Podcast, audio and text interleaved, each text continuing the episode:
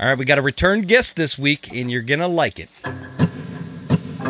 There exists a threat from anti hunting groups to politicians trying to give our land away, and we won't stand for it. Those vast western landscapes provide the space for our wildlife to thrive and a place for hunters and anglers to fuel the fire that sparks their soul. In this show, we share our love of hunting, fishing, and conservation. Here, we provide the foundation to meet these threats through passion and the grit of the American outdoorsman. Welcome to the Western Huntsman Podcast.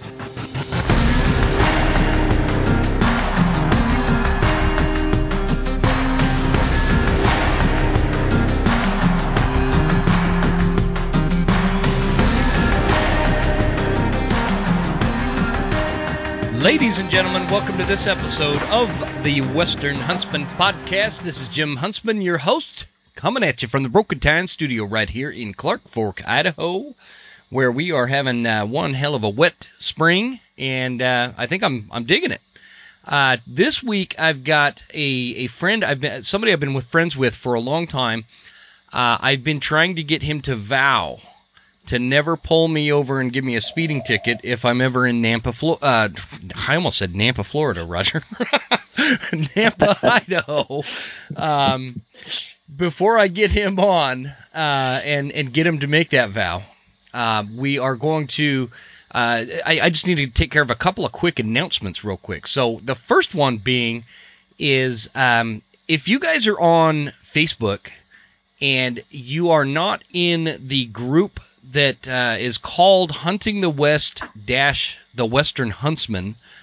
Um, I I only keep I only keep my Facebook because of of like some of these specific groups. And and the thing that I like about this group is it's uh, people that listen to this show that help me with a lot of questions that I have regarding the show and give me a lot of feedback on it. And it's a cool place to post it you know if you uh, shoot a bear or uh, you know whatever you're out there chasing and so it's it's it's by design a smaller group, a smaller knit group, um, but we are trying to grow it a little bit just so that we can get a little bit more feedback because uh, I am announcing that we're we're going to start be starting a new series.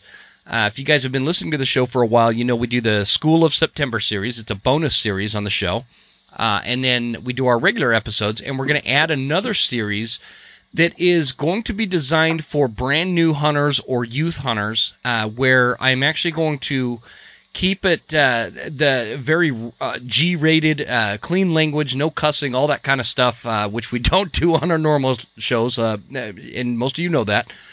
And so the idea is, if we have youth hunters out there, that you guys, as parents, um, want to have them listen to stuff. The idea is, is you know, the stuff that they don't learn in hunters' education or if you're if you're an adult that is just thinking about getting into hunting and and you want more than just the you know here's here's your hunting safety you know kind of stuff uh, here's how to carry a rifle um, you know hunter's ed doesn't really get into the nuts and bolts of what you need to know especially if you're one of those people that are getting into it without um, in-person hunting mentor uh, this the this episode, or I'm sorry, that that series of episodes is going to be that for you. It's going to be your um, what do you what should I call it, Rodger? Like the the hunting med, mentor in your dashboard or something like that. There you go. Yeah, yeah. you know, and I would, so I'd call it that. Yeah, something like that. And so it, that's that's going to be kind of the idea behind it. And so the point of me telling you both of those things is I just posted in Hunting the West dash the Western Huntsman on Facebook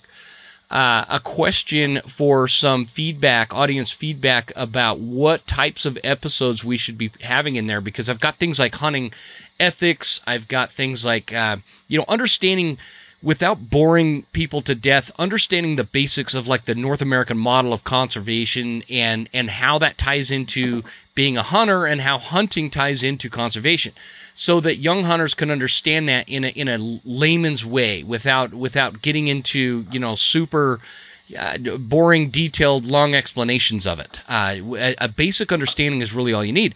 Uh, and then we, we're going to go into like foundational deer hunting, like mule deer, uh, foundational whitetail hunting. Uh, again, less about tips and strategies and stuff, and more about um, becoming an ethical hunter and a good steward of the sport that is hunting.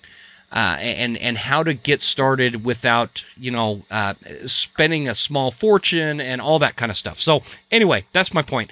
Hopefully you guys will jump on there and help answer some of these questions because each episode I'm going to be asking that group um, specific questions about that episode and what their kind of feedback is. There's going to be a woodsmanship episode. There's going to be all sorts of stuff in there. So stay tuned for that and uh, I'm going to be I'm hoping to have one of the the first episode of that out in the next week or two actually. Because uh, uh, Rodger and I are recording here on what is today the 23rd I think yes, sir. yeah the 23rd so I'll have this live tomorrow. Um, you good with that Rodger? Absolutely. Put you on the spot man. I'm gonna I'm yeah. gonna let this thing yeah, loose right. tomorrow.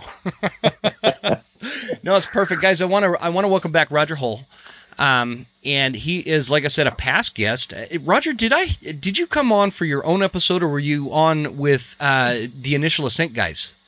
Yeah, I was on with Dennis. So me and Dennis were on there talking about the packs. Yeah, I think it was July 2020, I believe. Mm-hmm. A while ago. Yeah, it was a, a while ago.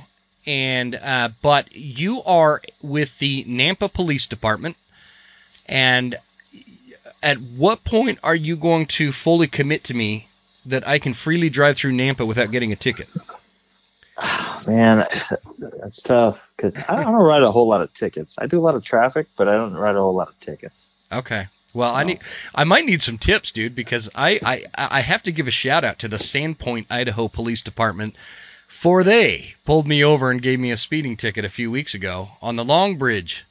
And mm. those of you familiar with North Idaho, you know how bad it sucks getting pulled over on the Long Bridge because it's super narrow and it's going across Oreille Lake. There's like nowhere to pull over, and I'm trying to get Ugh. this guy to kind of follow me a little further so I can get off further for him.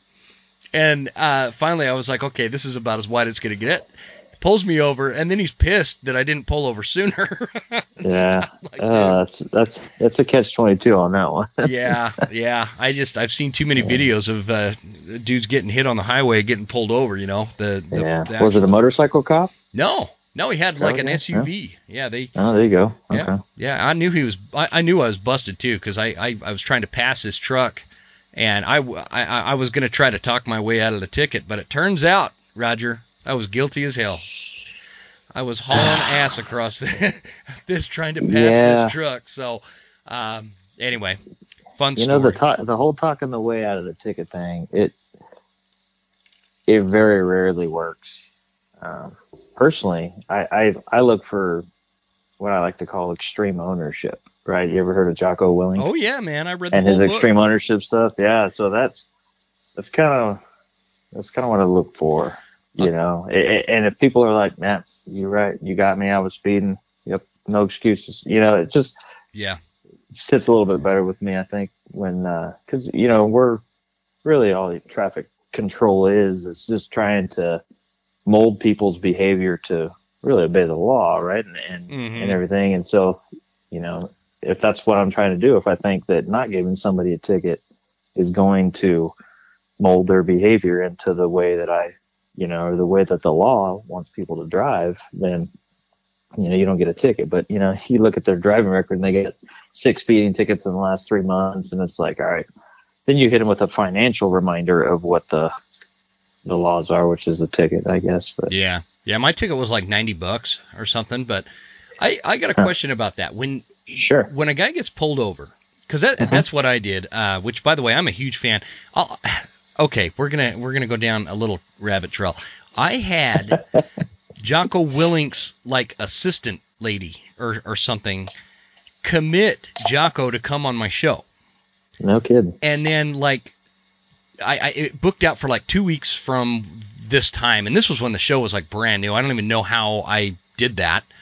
Um, like two weeks before, or it was like two weeks out, and like a week before we were scheduled to record, I get a message from her saying that something has come up. Unfortunately, he can't join you on the show, and I tried to reach back out and and try to get him to come on the show again, and they wouldn't they wouldn't come back and answer me because I think what happened is uh, my show was new. There, you know, not not mm. very many downloads, and so yeah. kind of felt like a waste of time. And um, but I love that book, especially the the, uh, the audio version because oh, they yeah. put like those sound effects in there It, Yeah, it really yeah. brings it to life. So, and then the Well, follow up book.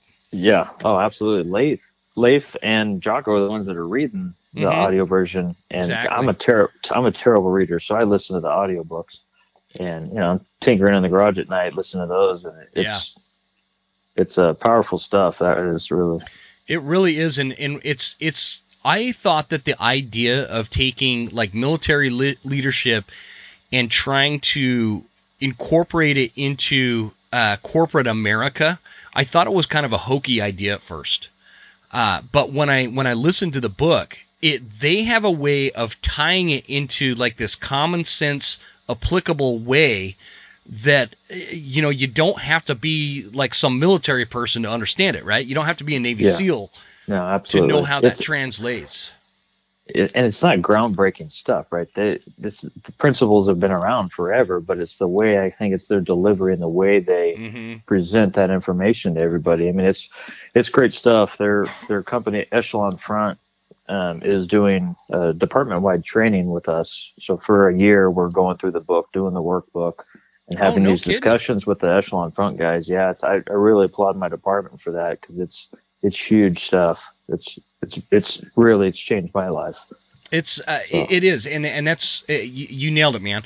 The the way that you can because they have a way of telling the story as to how they formed this philosophy, if you will, in combat Iraq or or wherever the heck they were at. You know, they were all over the place, and how that applies to your life as just an American adult. You know, and and how to take that ownership and you know ownership of your life because I think that that's lacking in in America with a lot of uh, i- i- it's not even a generational thing. I don't I don't think it's like a Generation X or a or a millennial thing or or a Gen Z thing. I think that it's just like this mentality of we've gotten to this level of comfort in the United States brought on by this system that that has worked so well uh, that some people can argue till they're blue in the teeth whether or not it's Yeah. worked. But just take a look at your situation. You know, if Yeah. you can't get the new iPhone, your life sucks in your mind, and that's as bad as you have it. Give me a freaking break. Go to Africa. Yeah. Go go to some of these other countries that I've been to, and tell me how bad you have it. Anyway, beside the point. Yeah. yeah. Um, man, I'm riled up tonight. Apparently, Oh man, we could get we could go down that rabbit hole for a minute. we too. totally can. But I I mean that's just it's like people don't take accountability for their actions, and they wonder why their life is a freaking shit show. It's yeah, nuts. it- so it's like I said, I do a lot of traffic stuff, so I deal with a lot of DUIs, uh-huh. and man, they are they seem to be the worst. Drunks are the worst at blaming other people, right? Like it's my fault that they're being arrested for a DUI. Like I shoved the beer down their throat, you know, Mm-hmm, mm-hmm. and that is just the it's hard to swallow the lack of accountability and the lack of ownership on like blaming everybody else for your problems except for you. You know, when you're the one that's making the decisions. That's it's such a great point, man. And and I I learned that the hard way. I, I I don't know if I've ever said this on the show, but I got an aiding and abetting to a DUI when I was in the Marines in North Carolina. Oh no. and I and I you know what's funny is is I I took full ownership of this and the judge talked me out of um like just fessing up to it because she's she's like well even aiding and abetting you're going to lose your license and the scenario um eh, eh, not that I'm proud of it, but it, it was kind of a funny situation when uh, I, we we made one of our new Marines drive us to the bar, but it was my truck and it was dollar beer beer night. It was like a Wednesday night dollar beer night at this bar called Tar Heels, just outside of Jacksonville, North Carolina. If there's other Marines that were stationed out there, they're gonna know exactly where I'm talking about. And I mean, and that's what it was, dollar beer night. Well, lo and behold, this new Marine that we recruited to be our designated driver got toasted without us knowing. Because we, we didn't let him hang out with us. He was a boot. Yeah, right. And, and then he's like, yeah, he's acting all normally, and probably we were just too drunk to even notice. Walks back out to my truck. I drank so much beer that I'm throwing up out my passenger window. The cop notices that, pulls us over, and the, and I was expecting everything to be fine because this dude was supposed to be our DD. And the Right. cop asks asked him, "How much have you had to drink?" And and this Marine looked at the cop and he said, "Well, sir, it was dollar beer night at Tar Heels, so I can tell you I lost track." and I'm Yeah. drunk, and I'm Oh, like, man. "What the fuck, man?" and so yeah, I wasn't expecting that one. we went to jail. We went we went to the Yeah. slammer. Um, Well, man, you're, you're not the only one. Like I, I've had to look myself in the, the face in the mirror, you know, mhm. and really take have to analyze the way my life was going. And you know, and it's pretty recent too when this extreme ownership stuff came up for me. yeah, And so, man, I, I can't can't recommend that book enough to anybody. You know, parents, you know, people in law enforcement, any anybody. Like that book anybody. can hit home for anybody. Anybody, yeah. Uh, if you if you run a small business and you have, you know, uh, a, a team of people, five or six people, buy the books for everybody and like go through it with as a company. Um, Yeah, you know, just anything. It's so applicable. I, even even uh, you know, a stay-at-home mom would benefit from the the principles in the book. So, um, man, I feel like we need to get Jocko on. Like, Dude, if- it, it's it's powerful, especially coming from him. You know, it's it's yeah. It's powerful stuff. Yeah. Everybody listening to this, send jo- Jocko a message on like Instagram and see if he he reaches out. we'll figure it out. yeah, yeah, right. Uh, the question I had going back to when you pull somebody over and they Oh, take yeah. your license. See, I, I go down rabbit trails, but I keep track, man. I'm Um, glad you keep track because I didn't. you take their license back to the car and you pull it up. Does it like give you the record of how many speeding tickets and all that? Yeah, um, for the state, at least in like Idaho, if I ran your driver's license, it would come up with pretty much every time you've been cited, um, you know, DUIs, Mm-hmm. uh, citations, anything like that. If if you've taken like a, uh, I think it's like a driver safety, like a traffic course for usually for kids. So they have like a, it's called a live at 25 course. That'll get wiped off your record, but pretty much everything else is in there. Okay. So uh, mine didn't look too shabby. I only get pulled over. I don't know. I, I drive a lot, man, but I, I I get pulled over probably every other year, and about every other time I get a ticket. So I'm not. I've got a pretty good record. Hey, hey, man, I get pulled over too. It's it's just it's kind of one of those things. It's hard to drive and not do something you Yeah. get pulled over for. So what's that conversation like? Um, you say like, no, wait a minute. You can, what, what are you pulling me over for, bro? I'm a cop. Oh dude." no, I, I never I never question it. It's it's not a good idea to start questioning it. Yeah. Usually people either. get a get a piece of paper with a court date if they want to argue it. Yeah, yeah, yeah, for sure. So, uh, it, it begs the question, Rodger. Like, what is the most ridiculous thing somebody has said to you to try to get out of a speeding ticket, or or a DUI or something? Like, what is there something that sticks in your mind where it's like, I can't believe that story? Because you see the jokes on social media, right? Yeah. Man, I, I I've really I, throughout the years I've said that I need to keep like a a record of some of these funny moments to like write a book later on. Everybody says that, but Mm-hmm. and it's kind of one of those that I can't think of anything right now that comes to mind. But as soon as we got off the phone, right, it'll like pop in my It'll head, pop in and my I head. remember it. Well, post it in the in the hunting the west, the Western Yeah, Huntsman go. group. Exactly. That's All what right, man. for. Well, we uh, we've been talking a lot. Uh, we we decided that um, obviously you've had just recently uh, w- one hell of a bear season, and so that's kind of what I wanted to bring you bring you on for. And and here's the reason why because this whole spring bear thing it fluctuates so much uh, regionally. Like you mentioned before we started recording, that yeah, there's probably guys still out there hunting. Well, uh, I haven't even started bear hunting because I can't get to my spot uh, because of the snow.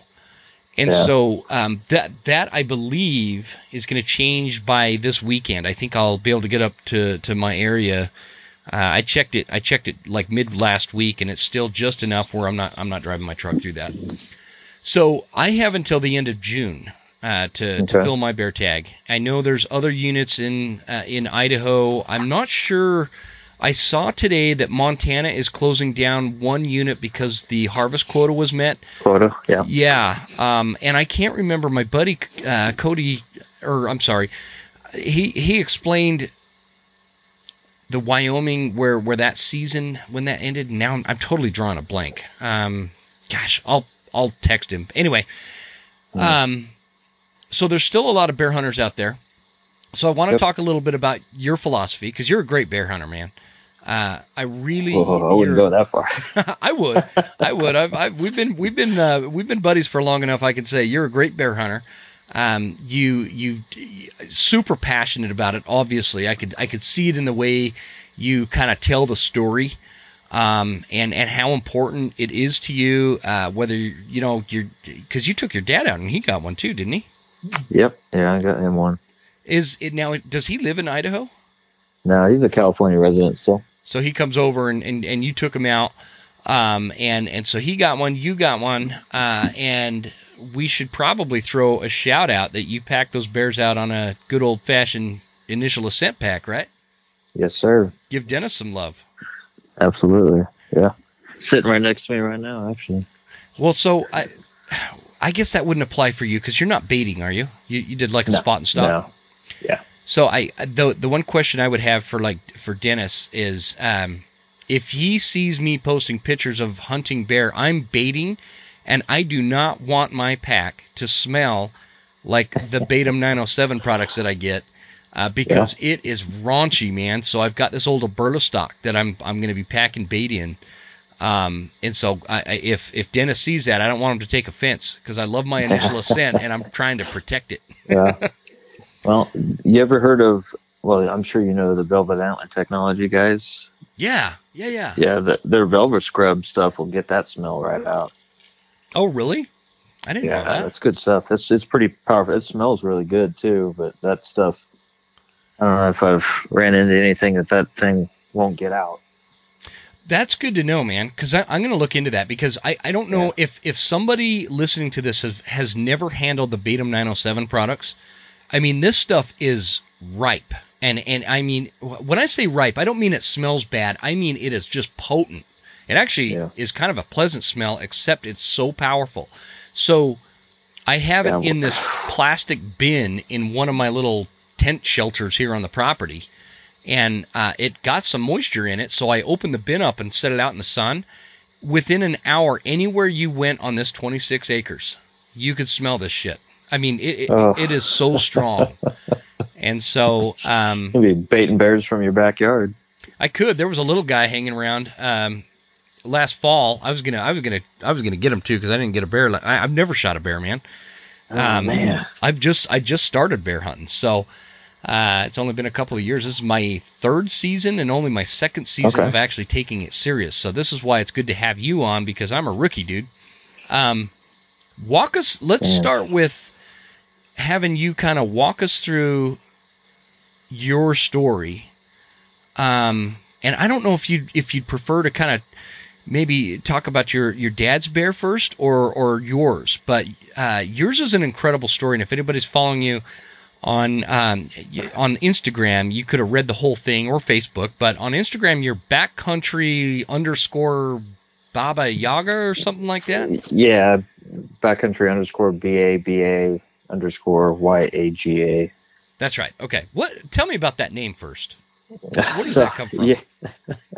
you ever seen the movie John Wick or heard of the movie John yeah Wick? yeah yeah yeah So they call them Baba Yaga, which Oh. I think in, in the like the Russian, the Slavic culture, it means boogeyman. that's And right you know it- what now that you say uh, that I know that makes sense Yeah. So this is something I thought was kind of neat, so I threw it on there. And just That's haven't changed it in badass. years. but yeah no yeah, that's that's actually a pretty badass name man I like that name that's cool. I appreciate it. Thank you. so But yeah, we can start with mine. That's Yeah, let's That's let, fine. let's walk Probably- through your story, man. I think a pe- I, I think listeners will get a lot out of that because of your process. You do you just to clarify, it's a spot and stalk hunt in Idaho, um, and this is big country. From the pictures you posted, this is big country we're talking about. Where it's not like the jungle of North Idaho. Uh, it, it is it's it's open, sporadic. High country. Uh, I, I I don't know. You describe it better Yeah. um, without giving the unit away, obviously. I don't care. I, I the whole. I'm I'm not gonna tell people exactly where it's at, but you know it's it's public land and there's a lot of that country to go around. I think personally, but there's Mhm. I think starting off because I hunt in such a wide open country. I mean your shots. you could shoot for long ways out in this areas, the areas that I hunt. So I, I usually start off. I mean, I'm I'm big into the kind of long range precision stuff, uh, tinkering with my rifles, getting them shooting good, hand loading. So that that's kind of the basis of all my stuff. When I said I'm I'm not a very good bear hunter, I I would consider myself a above average shooter and uh, still pretty novice bear hunter. But just because of my shooting ability, I've been able to harvest some some pretty decent bears up here in a short amount of time. But it's starting with you know that getting a getting a rifle and not necessarily just getting the rifle, but being proficient enough with the rifle to make you know five six hundred yard shots. Can it's, I can I ask Sure. what rifle it is? yeah, I built a uh, kind of went on a down a rabbit hole myself, and last spring um, built a 300 Winchester short mag. Hmm. Um, I had a I had a Browning in that cartridge, and loved it, but was being a hand loader. I shoot a lot, so I was getting to the point where I was going to burn out that barrel. So I was like, well, I might as well build another one.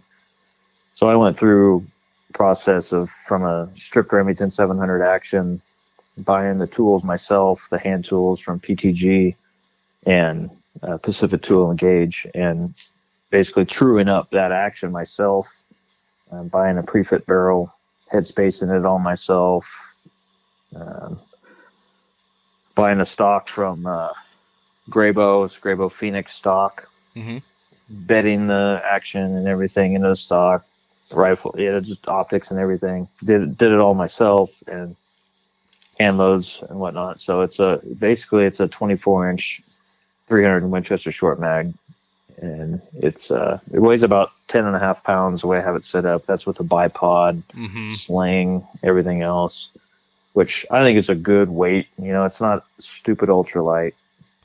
The problem with an ultralight rifle is that they're inherently harder to shoot.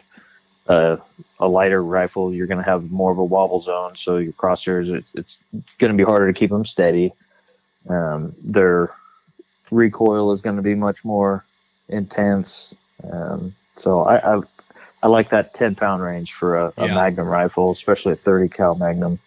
I was I was kind of looking into that at uh, at some point, and somebody somebody was talking about, gosh, where was that? Talking about, oh, you know, you want to have a lightweight rifle to get further, kind of thing. And I remember thinking, um, a a smooth bore 42 Springfield Civil War musket weighs uh, nine pounds without the bayonet and without the uh, sling. Yeah. And those guys would hump that bad boy 20, 30 miles a day barefoot. I think I can handle Jeez. a 10 pound rifle going into the backcountry. Yeah. Well, and you know, my philosophy on that is when I get there, and I'm gonna get there. You know, it, a two pounds on a rifle is not gonna make or break me getting to a spot, Yeah. right? If in the grand scheme of things, right, two pounds is it's nothing. That's three quarters of a liter of water or something, you know. But it's Mhm. not it's not keeping me from getting there, but it could keep me from making that shot, right? Guys that have these Ultra lightweight. weather Weatherby's or you know these 300 Weatherby rifles that are just punishing people. They don't want to shoot them because they're uncomfortable to shoot, and so they're not practicing enough with them. Well, I would rather have a rifle that I could practice with. I've got eight nine hundred rounds to this rifle in a little over a year out of a Magnum. Dang, man. Pe- people people don't shoot that kind of stuff with a you know anything most most people don't shoot that much in a lifetime with their hunting rifle Yeah. it's Yeah, no. but it's kind of afforded me the ability to be intimately familiar with that rifle and what it's capable of and so you know just being able to trust that rifle that much it's uh that's what i prefer and really guys will spend i had a guy ask me not too long ago he was like hey i've been looking at that new weatherby backcountry ti 2.0 whatever it's like you know I don't know, sub six pounds or something. It's stupid light. I can't remember off the top of my head. Well, his rifle was only like three quarters of a pound heavier. And I'm like, dude, you're going to spend three thousand dollars to save three quarters of a pound. I'm like, that's why don't you? I'm like, why don't you buy, you know, a lightweight down jacket Why don't you buy a quilt? Uh, you know, you could Yeah. spend that money more wisely elsewhere and shave way less or way more weight and then still have a rifle that's, you know, shootable. So You know, that, I, I changed up my sleep system and I sh- shaved it in half, you know, which I guess affords me the ability to carry a 10 pound rifle. So that's a that's a good, interesting um, philosophy, I guess, uh, is is one way to put it. Uh, and it, it leads me to one question that I'll, I'll kind of hold for a minute. Um, but but instead of skimping on the weight of the rifle in order to get a, a, a rifle that you feel is is going to be uh, you know just a better shooter for you, obviously, um, you're gonna your your message is don't skimp on the weight of the rifle, skimp on the other things where it's not even skimping really. It's it's just buying the right kind of gear that is lighter weight like uh, you know uh, I I guess I'll, th- I'll throw them a shout out. I sponsored by SKRE and all their stuff Mhm. is super lightweight, but it's it's Yeah. super effective, right? So I could pack all that stuff in there and stay a lot warmer than the the chintzy stuff I had uh, years ago, um, and stay just you know stay a lot warmer. So Yeah. the, I guess what's bothering me with this topic is uh, I I posted a question regarding a youth rifle. So I have I have two daughters, right? And and I maybe you can answer this because uh, Sure. I'm getting answers all over the place. I, one of my daughters is a left-handed shooter. Uh, she is not right. She's not left-handed. She's just a left-handed shooter. She's left eye dominant. She's like left-eye dominant, okay. Yeah, and, Yep. and she feels a lot more comfortable shooting with um, on her, on her left shoulder. Totally fine. Uh, except it costs daddy a lot more money because I can buy Mhm. a right-handed rifle and a left-handed rifle. The problem is right now, and I don't know what the deal is. I, I- this didn't seem to be a problem a few years ago, but finding a left-handed rifle right now is a bitch. I mean, it, it I can't find them. I can't find it in the 6.5. I can't find it in the 7mm08, which is what I bought my other daughter, uh, which is a perfect round for them. Um, Yep. I can't I can't find it in a 243. Uh, none of those smaller rounds I can find. So what Hmm. what I did I I and I got talked into this. So I want you to tell me if if I made a mistake and and I need to fix it or if this will work. But I bought her a 308, which is a great cartridge in my opinion.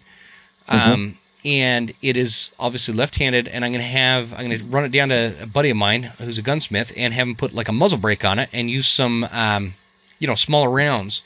Yep, you- perfect. Do you think that'll work?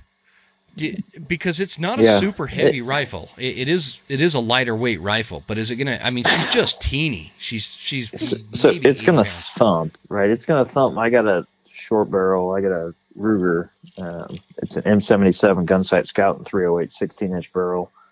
Thing's gonna Mm-hmm. thump, right? It's gonna be a little bit louder because you got a little bit shorter barrel and the muzzle brake, but it's a 308. It's gonna thump a little bit more than a seven millimeter 08. But if you put, you know, 150s, you know, the, the lighter weight class of bullets are even down. I mean, they make 110s Do they you really? put lighter. Oh yeah, yeah. 308s. That that caliber, 308 caliber, has got a ton of bullet selection, and you know you can if you're a hand loader know somebody that is, you can download those loads to where they're going. You know, lower velocity. So you're pushing a, a lighter weight bullet, and that's what's that's what's creating your recoil, right? Is the mass of the bullet, and then how much powder you're burning. Mhm. So if you got a lightweight bullet and you're down, you know, downloading these charges to minimum charge weights, you're you're going to have that 308 that's going to recoil like a 6.5 Creedmoor kind of a thing. Okay, so if uh, you as Rodger, um, Mhm. How if if I could find something between 110, 130, uh, how far out would Rodger shoot with that? I mean, it's it's she's she's 11, so we're not talking about three, four, or five hundred yard shots here. Yeah, yeah. It's you're still going to be capable, right? How many people have been killing deer with 243s, right? That's Generally, probably true. those those those people that are shooting 243s because of the twist rate of a, of a you know the standard 243 you're going to be shooting 90 95 grain 100 grain bullets you know so you're going to be you're still going to be fine you know you're going to have enough energy you're going to have enough velocity to you know, depending on I guess what your starting velocity is, but you're going to have enough for you know 200 yard shots easy on something like that. Cool. You know, it really comes down to the what what she's comfortable with. Well, I didn't I didn't mean to derail the story. I just uh, it's No, it's no. it's like I, I I really enjoy talking this stuff. So man, No, that's no that's cool, man. I'm I'm glad you do because uh, I I don't know a, a ton about that. You know, I I just not I'm not like a gun enthusiast. I use them strictly as a tool to hunt. You know, Yep. and and I I love shooting. Well, I mean that's not true. I love going out and tinkering with a couple of my different rifles. Um, and and I'm I love buying rifles. Don't tell my wife. I, I love buying rifles, and I, I, I do enjoy shooting. Uh, I, I think I think one of the things that happened to me is, and I think this happens to a lot of like military infantry guys. We get out and we spent so much time shooting, and it was like a job that we Yep. got kind of sick of it. Um, Yeah, and- I've heard so- that. Yeah, and and that's kind of where I was, and so um, I, I'm not, and I've explained this on the podcast too. It's the same thing with archery. I'm not like a like you have a lot of people that are way into going to these 3D archery shoots, and and that's that's like their hobby. They they're they're archery enthusiasts or they're gun enthusiasts. Uh, and and to me that's a that's a separate entity outside of hunting. Where hunting, I shoot enough that I know that I'm proficient, but 900 rounds in a year like you do, uh, I I don't know that I could prioritize the time for that. Um, Well, For and me. it's, I guess time is is a big thing, but it's especially right now with the ammo shortage. Nobody wants Yeah. to shoot that much because they can't get the ammo anywhere. Yeah, and that And that was another advantage with the 308 is the the ammo's Yeah. pretty readily available. Yeah. Oh yeah. Anyways, So I just real quick while we were talking about this, I, I looked up. So Barnes has down to 110 grain copper bullets. They're TSX bullets and tip TSX bullets at 100 grains.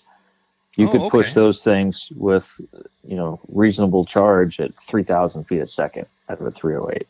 No kidding.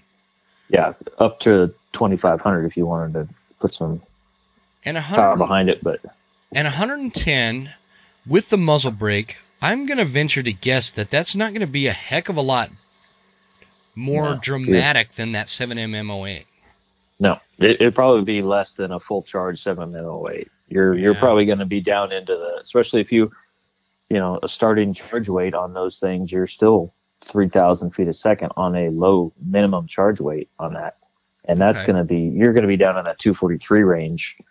You know, kind of a thing with those. So that, okay. that, that's where I would probably start was is some type of a monometal bullet like a Barnes um, Yeah, know, I'm gonna when we're done recording, man. I'm gonna at some point I'm gonna message you because I, I Mhm. need to I still need to put optics on this rifle and all that stuff. So it's it's gonna be a while before I sh- we I take her out and shoot it. Uh, Yeah. But I, I want to get her probably you know no later than next month. I, I want her to put you know a good hundred rounds through this thing before hunting season starts. So Yeah. um yeah, And what? Uh, sorry, what rifle did you get her? It, it's the hold on i've i've just acquired a couple of different rifles here i, I have a Tikka tx3 7 millimeter that uh, i actually wanted a banquet Oh, Um, nice. Is that- it a Ram, Remington Magnum? yes the Okay. 308 the 308 No, no, no. The, or, the or Tikka. the, the 7 yes it's a it's a Yeah. remington mag, magnum Okay. um I'm, gonna, I'm embarrassed, man. I don't even know what the hell the 308 is. I, I, I just That's all right. I, it was the one and only left-handed rifle. Uh, my Yeah. buddy uh, Mark, who owns um, the, the this shop in Coeur d'Alene, uh, that hold on one sec, buddy. Hold Yep. hold on one sec. There's uh, Sorry, guys. Hornady just came out with their their new CX bullets, the kind of a modified GMX, the new new version of the GMX bullet. Hornady right now on Midway, those 110 grain CSX or CX bullets oh, that'll be stock, perfect. so that Oh, okay. a Sweet. that'd be a good choice. Yeah. guys ju- real quick I, that we got interrupted there for a little second there sorry about that had an audio issue but um, we're we're back and yeah so anyway it, my my buddy mark owns that triple b guns in Coeur d'Alene idaho uh, it's it's where I try to buy most of my guns if he if he's got them because he's a cool dude he's a fellow marine. Um, and he hooked me up with this left-handed rifle. It's a great gun. Uh, and and so I feel like you're making me feel a lot better because I, I had some I think I posted the question in that group I was talking about earlier and I had some good feedback and a lot of people are saying you know the 6.5 Creedmoor or the 7mm 08 and I agree with that except I can't find one in the left-handed uh, yeah. rifle setup right now and so I, I'm kind of at I was I was kind of I felt like I was kind of backed into a corner uh, and then I went into Triple B Guns, and Mark's like, "Yeah, man, I got this 308, and if you put a muzzle brake, anyway, you made me feel a lot better about it. So I, I not good. Yeah, it'll be a good rifle for her. I'm excited. Oh yeah, yeah, yeah. As long as she gets out and has fun shooting it, man, that's all that matters. exactly. Yeah, yeah, yeah. So, uh, and they do, man. Um, I can't like even express because your youngster's still super young but yeah. I can't even express how much fulfillment comes out of taking your kids hunting. I, I just there's no words for it. Um, so anyway, and it, and it, what's funny is like if I would have bought a rifle for myself, my wife would have been sideways with me, but because I bought a rifle for her, right? Yeah. You see yeah, my angle, right? Yep, yep, hundred percent. Yeah. and right, just crunching some numbers too, man. Sorry, Bob, thinking oh, about it. Go for Just it. Just crunch some numbers with that, you know, 3,000 feet a second with that bullet and everything. You're still above the 1,000 foot pounds of energy, what everybody says is the benchmark for, you know, deer, I guess, and over 2,000 mm-hmm. feet a second, still at 400 yards with that setup. So, you, yeah, you're solid to, you know. Dang, man. Yeah, you are you're good. You that, that would be a good load. You you oh, were yeah. serious. You geek out with this stuff. Yeah.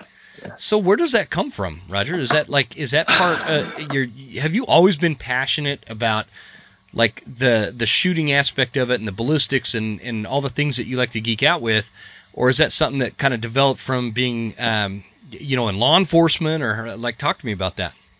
Well, not really, man. I growing up in California, I was a bow hunter. That's all I did. I didn't even own a a rifle over a 22 250 for years. I mean, until I got into law enforcement, and then I got an AR, you know, all that stuff, mm-hmm. and then um, a buddy of mine, Chris Allis, he was a sheriff's deputy, just had to medically retire due to an injury, but a sheriff's deputy down there, and he was geeking out on all this stuff and kind of got me into it. But it's uh, it hasn't been terribly long since I've been doing all this stuff probably five years, six years, but it's mm-hmm. something that I've, if I'm going to do it, I'm going to really devote a lot of time and energy in knowing as much as I can. See, I don't man, like to, like, yeah. like dudes like me who are not super technical about anything. I'm not super technical about anything with, with this kind of stuff. Like, uh, same with bows, man. People ask me, they're yeah. like, well, they're like, well, uh, you know, what's your uh, you know, what's this and what's that about front your, center? Yeah, what's I, am like, I don't know, dude. I, I, I just know how to point the bow. I don't even yeah. know what kind of freaking arrows I have. Um, actually, that's not true. I, I do, but um, you know, just stuff like that. It, it's it, dudes like me need dudes like you as friends because I can yeah. I can call you up and I can be like, hey, Rodger. Like dude, how, it, how, did how do I shoot this rifle? Like what what do you set up? How do I set it up? Yeah, it, dude, it gets it gets expensive though. Just geeking out this much because like you said, all the tooling and all the yeah. stuff I have. Yeah. But I do the same with archery too, and it's coming up on archery season, so it's time for me to start mm-hmm. geeking out on that. But yeah, I just yeah. that's that's the thing, and and so my my my the the key to my strategy that that makes it work for me is building a network of experts like you. And like I, I just dropped my bow off this morning uh, to my buddy Eric Warren over at um, his archery shop, which uh, the, he's so he makes custom strings, right? And yeah. and so he's going to put these kick-ass strings. He just put the strings on my uh, my buddy's bow. And, and they look pretty cool. So he's he's gonna put some on my new, which I, I don't need strings on my bow, dude and I don't know what the advantage is other than he says you don't have to wax them. And so, well, yeah, you know, whatever. I, that's that's how we. That's there how you we go. Roll. Yeah, yeah. yeah. Anyway, uh, we got Sorry, we got, we keep getting, we got yeah, sideline man, or sidetracked. sidetracked there. Um, walk us through back to because because this bear story, it, I mean, it just it kind of hit me, and, and like I told you before I started recording, I didn't I didn't want to read all the details in like you did this storyline where every day you were posting a chunk of the bear hunt story, and it kept everybody like. Uh, you should be like a Hollywood scriptwriter or something because it, it kept everybody on like the edge of their seat. And after the third time you posted, I'm like, okay, Rodgers, I'm going to get him on the show to talk about this. So I don't want to like know all the details so we can get the full story. And so I don't remember where we left off. Yeah, I- it, maybe it was just the weight of your rifle. Uh, Oh something yeah, we were there. just I think talking about where it, where it started or how my process starts or something. We so we went into the rabbit hole that is rifle build, but Mhm. Yeah, yeah. So, 15 I- I minutes I- later. yeah, I, I'm really I'm pretty new in the grand scheme of things to to bear hunting in California. I ended up killing a bear with my bow, but it was uh, you know, we had a bear tag in case we ran into a bear during deer season, kind of a thing, um, which I always recommend people do. If you're not a bear hunter, at least have a tag in your pocket. yeah. But the uh, when I moved up here in fall of 2018, I uh, kind of made sure that we got here soon enough. I guess the six month period to become a resident, so I can get my resident tag and everything for spring bear season because that was uh, something I've always wanted to do, but we didn't have that opportunity in California. So the first year I moved up here, you know, got into it, got a nice bear my first day out, which nobody's more surprised than I was that I got it done. But kind of the thing with the, the shooting played a huge role into that. Um, second year didn't get one. Last year got a really nice bear again. Same thing. Shooting 100% played more of a role into that than anything. And then same Mhm. thing with this year. So it's uh, I focus more on the weapon side of things, whether it's archery or whether it's rifle stuff. Um, I know there's a lot of people that are big into fitness, and I, I, I know that is a weakness of mine. I need to, and I'm not in bad shape. I'm just not in the shape that yeah, I could I've, be in. I've seen pictures of you, dude. You're not in bad shape at all. Um, no, I mean I'm I sporting think- the dad bod, but it's you know, it's, But you wear the uh, dad bod well, man. I mean, well, come on. shoot. And so, It, it's I've never had, I guess, a lack of fitness yeah, um, not allow me to seal the deal on something, right? It's never been a, a huge issue for me. I'm, I'm sure it would be more enjoyable the hunts, or it wouldn't suck as bad carrying that heavy pack if I prepared myself a little bit better for it, sure. which I 100% agree I should.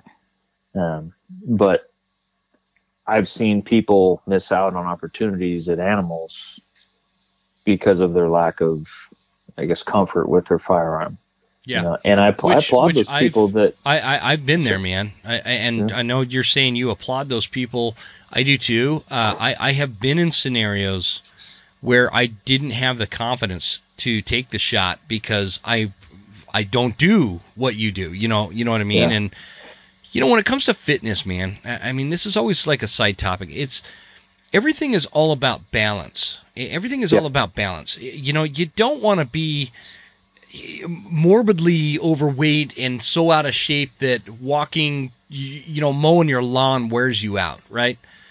Yeah. But we don't all have to be elk-shaped Dan Staton level either. yeah And yeah and right. that dude will motivate the hell out of you, but at the same time, that we we all don't need to be there because it's not our thing. Like like some people are just fitness, uh, kind of like I was talking about. Like your your your passion is in shooting, and and this this long range shot placement, you know, ballistics and rifles and gear, you, you know that that kind of thing is is you're you're passionate about that. Like Dan, he's super passionate about uh, being an athlete and being in great shape. Um, Yep. You know, I'm kind of in between you guys. I'm not passionate about either one of those things. I'm just passionate about notching tags.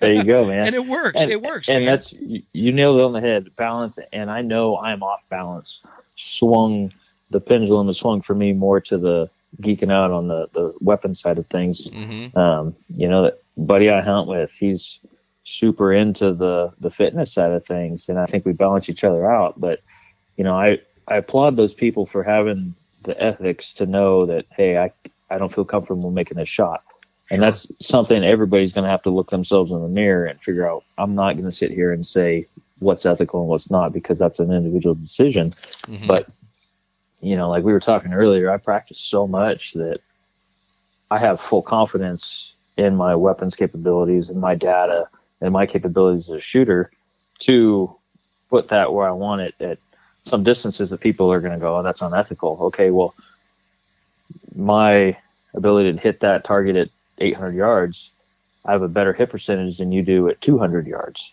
yeah. Not you, but like, Yeah. you know, No, you probably hypothetically with I- I- another person. I and so, you probably do, man. Yeah, I, I guarantee but you it's uh it's those kinds of discussions that I, I hate it when people you know same with archery's bad about it too and that's a problem sometimes with our our hunting community is we rag on each other so much that we let the antis kind of you think? walk all over us sometimes yeah I'm- and that's we've I'm- had those discussions but yeah, Yeah. it's It's a big but topic, anyway yeah I'm writing a whole book on that. good Yeah, it needs to be so- said you know It does. as long as it's legal and as long as you're personally or morally, you know, okay with it, that's you know, I got I got nothing to to rag on people about, you know. Yep. But it's that's being being fairly new to the the bear hunting side of things, I guess, is I listen to a lot of podcasts. I listen to your podcast. I listen to, you know, a lot of other ones on bear hunting and kind of did a lot of my own research. hmm I figured out where to find them and been pretty successful. But last year I was able to, um, my buddy of mine, Christian, was able to sponsor me to go to um, the Western Hunting Summit that Ryan Lampers puts on every year in Oh, Montana Yeah. yeah. and was able to go to that. Yeah. And man, that How was such was a blast. that? How It was, was so much fun. Is it? It's so much fun. 100% worth it. You know, and no matter what your skill level is, or no matter what your experience is, you're gonna learn something. I mean, I, I got to spend days with Ryan Lampers, Brian Barney, Mark Livesay, you know, just all these dudes. Dan Staton was there. Mm-hmm. Like Mhm. these dudes that are at the peak, at the pinnacle of you know their respective categories, and you know going going back to Livesay, Mark Livesay has his Treeline Academy thing that I know you're you're a big fan of, and You know what? him. I, I, I need to actually hit him up. We're supposed to record a show together, and I keep dropping the ball on the schedule. That, that and it's my Oh, bad. man. So I'll, I'll get him on. But yeah. Anyway, didn't mean to cut you off with that. yeah, no, you're he's uh you know the e scouting side of things, right? Yep, I mean, yep. Especially now with gas, everybody doesn't want to drive to certain locations, and a lot of the times, you know, if you go like you're you're saying right now, you're snowed in, you got nowhere to go. So how are you going to go scout Yeah. for spring bear, right? How are you going to have all these things? And me running in, or just this year in general in Idaho, having the crazy weather that we've had, there's there was snow. We got snow on us when we were out there hunting, you know, Mhm. and the snow level plays a huge role in where these bears are going to be. And so you can't you can't go put boots on the ground and scout that kind of stuff. Yeah. Exactly. So having the ability to use all the tools that Mark lays out in his program, as far as you know, using the the uh, snow overlays and using all the different satellite imagery and everything that he goes through. I, I don't, I don't want to spoil the secrets, but it's 100% worth it. I think it's 100 bucks for two years, and he's Oh, putting out all these modules that like you're gonna spin that in a tank of gas driving you know up into the mountains to shed hunt and think you're gonna scout for bears well Dude, that that gives me like you know that that that doesn't even fill up my truck. Well, right. Ex- Yeah, it's- yeah especially now. Yeah. Yeah. you so and, and that's that's the thing. People are like oh man i don't, I don't want to spend that money but holy cow the money that you're going to save and, and I, I go back to his thing you know when we started off this bear season we had a plan that we wanted to go into a certain area. It was one of the reduced bear tag areas so second tag area. Hmm for us, it was a long ways away, so none of us wanted to drive to go see how it was, and so I was kind of relied on to do all that e-scouting and check the snow lines and check all the satellite imagery and, and everything, and and you know his philosophy is of not being so tied into one area, so committed to one area that you're just gonna gung ho go after it, you know, and that was our problem is this is an area that none of us had been in before, so we had all these thoughts of how it was to be. And then you get there and you're like, holy cow, this is a lot different than we thought. Plus, it was just Trailhead was just packed with people. The area there was a outfitter running dogs in there, so you know we drove quite a ways to get there. With you know, we didn't know what the water situation was, so we packed in a bunch of water. So we were 90 pounds plus walking in. We went Wow. 3,100 feet of elevation gain in five and a half miles, just switchbacks and Jeez, man. 3,100 Yeah. feet in Oh, I was- five miles. I was smoked. I was smoked. oh my gosh, Jim! I don't know if I've ever been that smoked. I was, and Yeah, my buddy Chris, pretty, he pretty insane, man.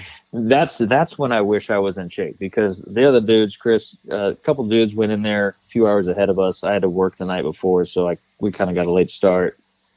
And Chris is just a freak, and so he's just you know mountain goats it up that that hillside, and he gets to the top, and I'm dragging ass, and I'm in the back just sucking wind. And I I need to do a better job of nutrition too and eating along the way. I don't usually stop and snack, which I hit the wall pretty easy hmm and not being in very good shape. So, you know, and he peeks over the edge. He's at the top at, you know, where everybody's camped, and I'm still down there, you know, taking three steps at a time and then just having to, you know, my legs are just jello at this point. Oh, And So he, he peers over and he goes, Hey, you want me to come down there and grab your rifle? I'm like, Oh, you mother, you know, he, he knows, he knows that gets me. So that gave me the motivation, I guess, to get up the hill a little better. But we get there and it is a beautiful area. It's big, big country, but because of the snow level and everything, it wasn't what we were expecting. You know, the snow level wasn't there, but the grass hadn't got to the point where we were at. And, you know, we were way up on this hillside.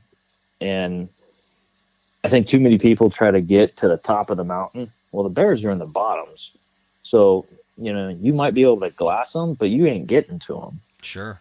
And, and I like to kind of be at a spot where I can, you know, and with all the, you know, the mapping systems and whichever, you know, onX base maps, Gaia, all those ones, Google Earth, whichever one you use, you can do a distance, you know, across the canyons and see if you, where is it in that canyon that you could shoot across, just kind of see.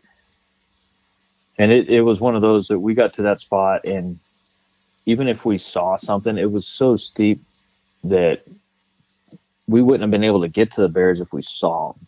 We wouldn't have been able to shoot them from where we were at and take our time over there because it was a mile across these canyons to the other side. So you would have had to have been on the same hillside as the bear to get a shot at him, but it was going to take you four hours to get over there just to get an opportunity. And it was just unrealistic for the time frame that we had and the amount of tags that we had to fill. And so we made a decision, you know, we weren't committed to that area so much to where we were like, nope, we're going to stick it out. We had multiple hunt areas, different options that we had. So Mhm. we woke up the next morning, kind of analyzed things, and we're like, no, we're backing out. So we hiked back out the, that day, uh, five and a half miles and 3,100 feet. So in two days, we did 11 miles and dropped all that elevation. And so I'm smoked. We drove that night another uh, six hours to get to our other spot. Um, camped there for the night, and then uh, woke up the next morning, glassed the hillsides that we were at real quick, and then hiked in. Um, uh, that was a six mile hike in with same thing, 87, 90 pounds. And I'm smoked at this point, Jim. This is Yeah. Way more walking than I thought was going down during this bear hunt, you know. And I like to let my eyes do the walking. Let's take a quick break to give our show sponsors some well deserved love. Let's start with SKRE Extreme Mountain Gear. High performance hunting attire and gear, scientifically tested camo patterns, complete layering systems, and in my opinion, the finest merino wool products to keep you warm, dry, and comfortable. It's all backed by a great company. Some of my personal favorites of the in the SKRE lineup are the hard scrabble pants uh, for early to mid season, and then as it gets colder, I switch to the Kodiak pants for late season. The Bridger glassing mitts are like game changers, and I love the Nebo rain gear. SKRE offers great packages on the website as bundles, like the elk bundle, that will completely outfit you for your favorite hunt. Oh, and my favorite part? You won't need to refinance your house to get outfitted. Try the starter bundle for less than 500 bucks. It's an insane deal. With the VIP sizing guarantee, you can exchange something that doesn't fit for free. I just had to do this for something that I got my wife. It was a little big, so I just sent it back. They covered the shipping both ways and exchanged it for the right size. So go to skregear.com and at checkout use promo code The Western Huntsman for 15% off and free shipping. Phelps Game Calls, one thing that I love about companies that are born out of hunting is their story. Like Phelps Game Calls, the American success story that walks us through how something started small and grew into something big. Like Phelps, he started this company kind of as a hobby in his garage in 2009. Now, a little over a decade later, Phelps is one of the premier hunting call companies on the planet for good reason. They're the most realistic calls on the market, and that is saying something. Check out the AMP lineup. For predator calls like the 3 pack POR 123 or the Fawn in Distress, check those out. Turkey calls, get a diaphragm, a pot call, or a box call and a complete line of waterfowl calls. Hit up the website and at checkout use promo code Huntsman10 for 10% off. Phelps game calls, get them close. The Elk Collective. The best investment for hunting success is what's between your ears. Having elk hunting knowledge is what separates those who succeed every once in a while against those who notch tags every year. There's a very fine line there, and there's a perfect amount of time if you're listening to this now to get through the entire course before September. Improve your chances with a virtual course of over 140 videos that cover things like how to get elk tags throughout the West, scouting and e scouting, beginner to advanced elk calling, gear, fitness, nutrition, shooting processes, hunting scenarios, strategies, and tons more. They've got some very big names on this platform that give you their personal expertise as you go through the course. It's the best way to make you the best elk hunter as you get into the woods. So go to theelkcollective.com and use promo code the Western Huntsman for $20 off. It's normally 89 bucks, so when you use my promo code, it's going to be the best $69 you've spent on elk hunting, and I guarantee you it's worth every penny. Check it out, guys. Hoffman Boots. Let me give you guys a piece of advice from a dude with many miles on his feet. Never skimp on quality hunting boots. Hoffman Boots is a fourth generation, family owned company based in North Idaho. I've been sporting a pair of Hoffmans for close to a decade, particularly I like the Hoffman Explorer in the 8 inch. In my most humble opinion, again, Hoffman offers the most comfortable hunting boot that does the least amount of damage to my feet after several miles on the mountain. Very little break in period on these boots, by the way. Uh, I took them right out of the box and went on a crazy elk hunt, not even a blister. For hunting, they have the Explorers and the Summit boot offered in insulated and non insulated. And ladies, check out the new women's Hoffman Explorer 400. They also carry lineman boots, winter pack boots, logging boots, and hiking boots. Get totally outfitted at hoffmanboots.com and at checkout. As you know, it's coming. Use promo code, all caps lock, Huntsman10 for 10% off. Last but not least, Tactacam. If you're interested in self-filming your hunts, whether for you know memories or making hunting content, check out the Tactacam products like the Spotter LR, Tactacam 5.0, and the Film Through Scope system, all of which are available at thewesternhuntsman.com, which helps support our fight against the anti-hunting movement. But my favorite is the Tactacam Reveal cell cams. I use these cell cams all over my property, and I'm like obsessed with monitoring the wildlife in real time with these cameras. They not only text me instantly when a buck or a bear is cruising through, my reveals make for excellent security systems. I know when the FedEx dude is delivering packages way down at the bottom of our driveway, and I also know if some knucklehead shows up to try to steal them. I know when someone's trespassing or if I have the kind of wildlife roaming around that I don't want, you know, like a coyote, and uh, I quickly react with my cat-like reflexes. Great for trappers, great for hunters, uh, security, anything, guys. Check it out at tactacam.com because I don't have the reveals on my website right now. Uh, let them know I sent you. Tactacam.com. Let's get back to the show. Here we go. That's so, the one. That's the one beautiful thing about North Idaho. I, I mean, you can. You can go into areas where you're going to get a 3100 foot elevation gain or you know five six miles up or, or, or whatever but i mean there's just not a lot of that you know like yeah. like i live at i live at 2200 feet elevation and my bear spots are at like 4000 feet elevation. That's that's the elevation oh, yeah. and you got to drive to it. You know what i mean? Yeah yeah. You know and and there's areas that you can get to here. But this was an area that we knew we'd all been in before. It was an area my buddy killed his bear in last year. Um, so we knew the area. We knew it held held bears. So mm-hmm. we went in there. Um, I elected to well, myself and a guy Tanner that was with us, we elected to be the guys to go get the water. And we had all agreed at the start of this hunt that it was uh if you see it, you shoot it, or you can pass on it if you so choose. Sure.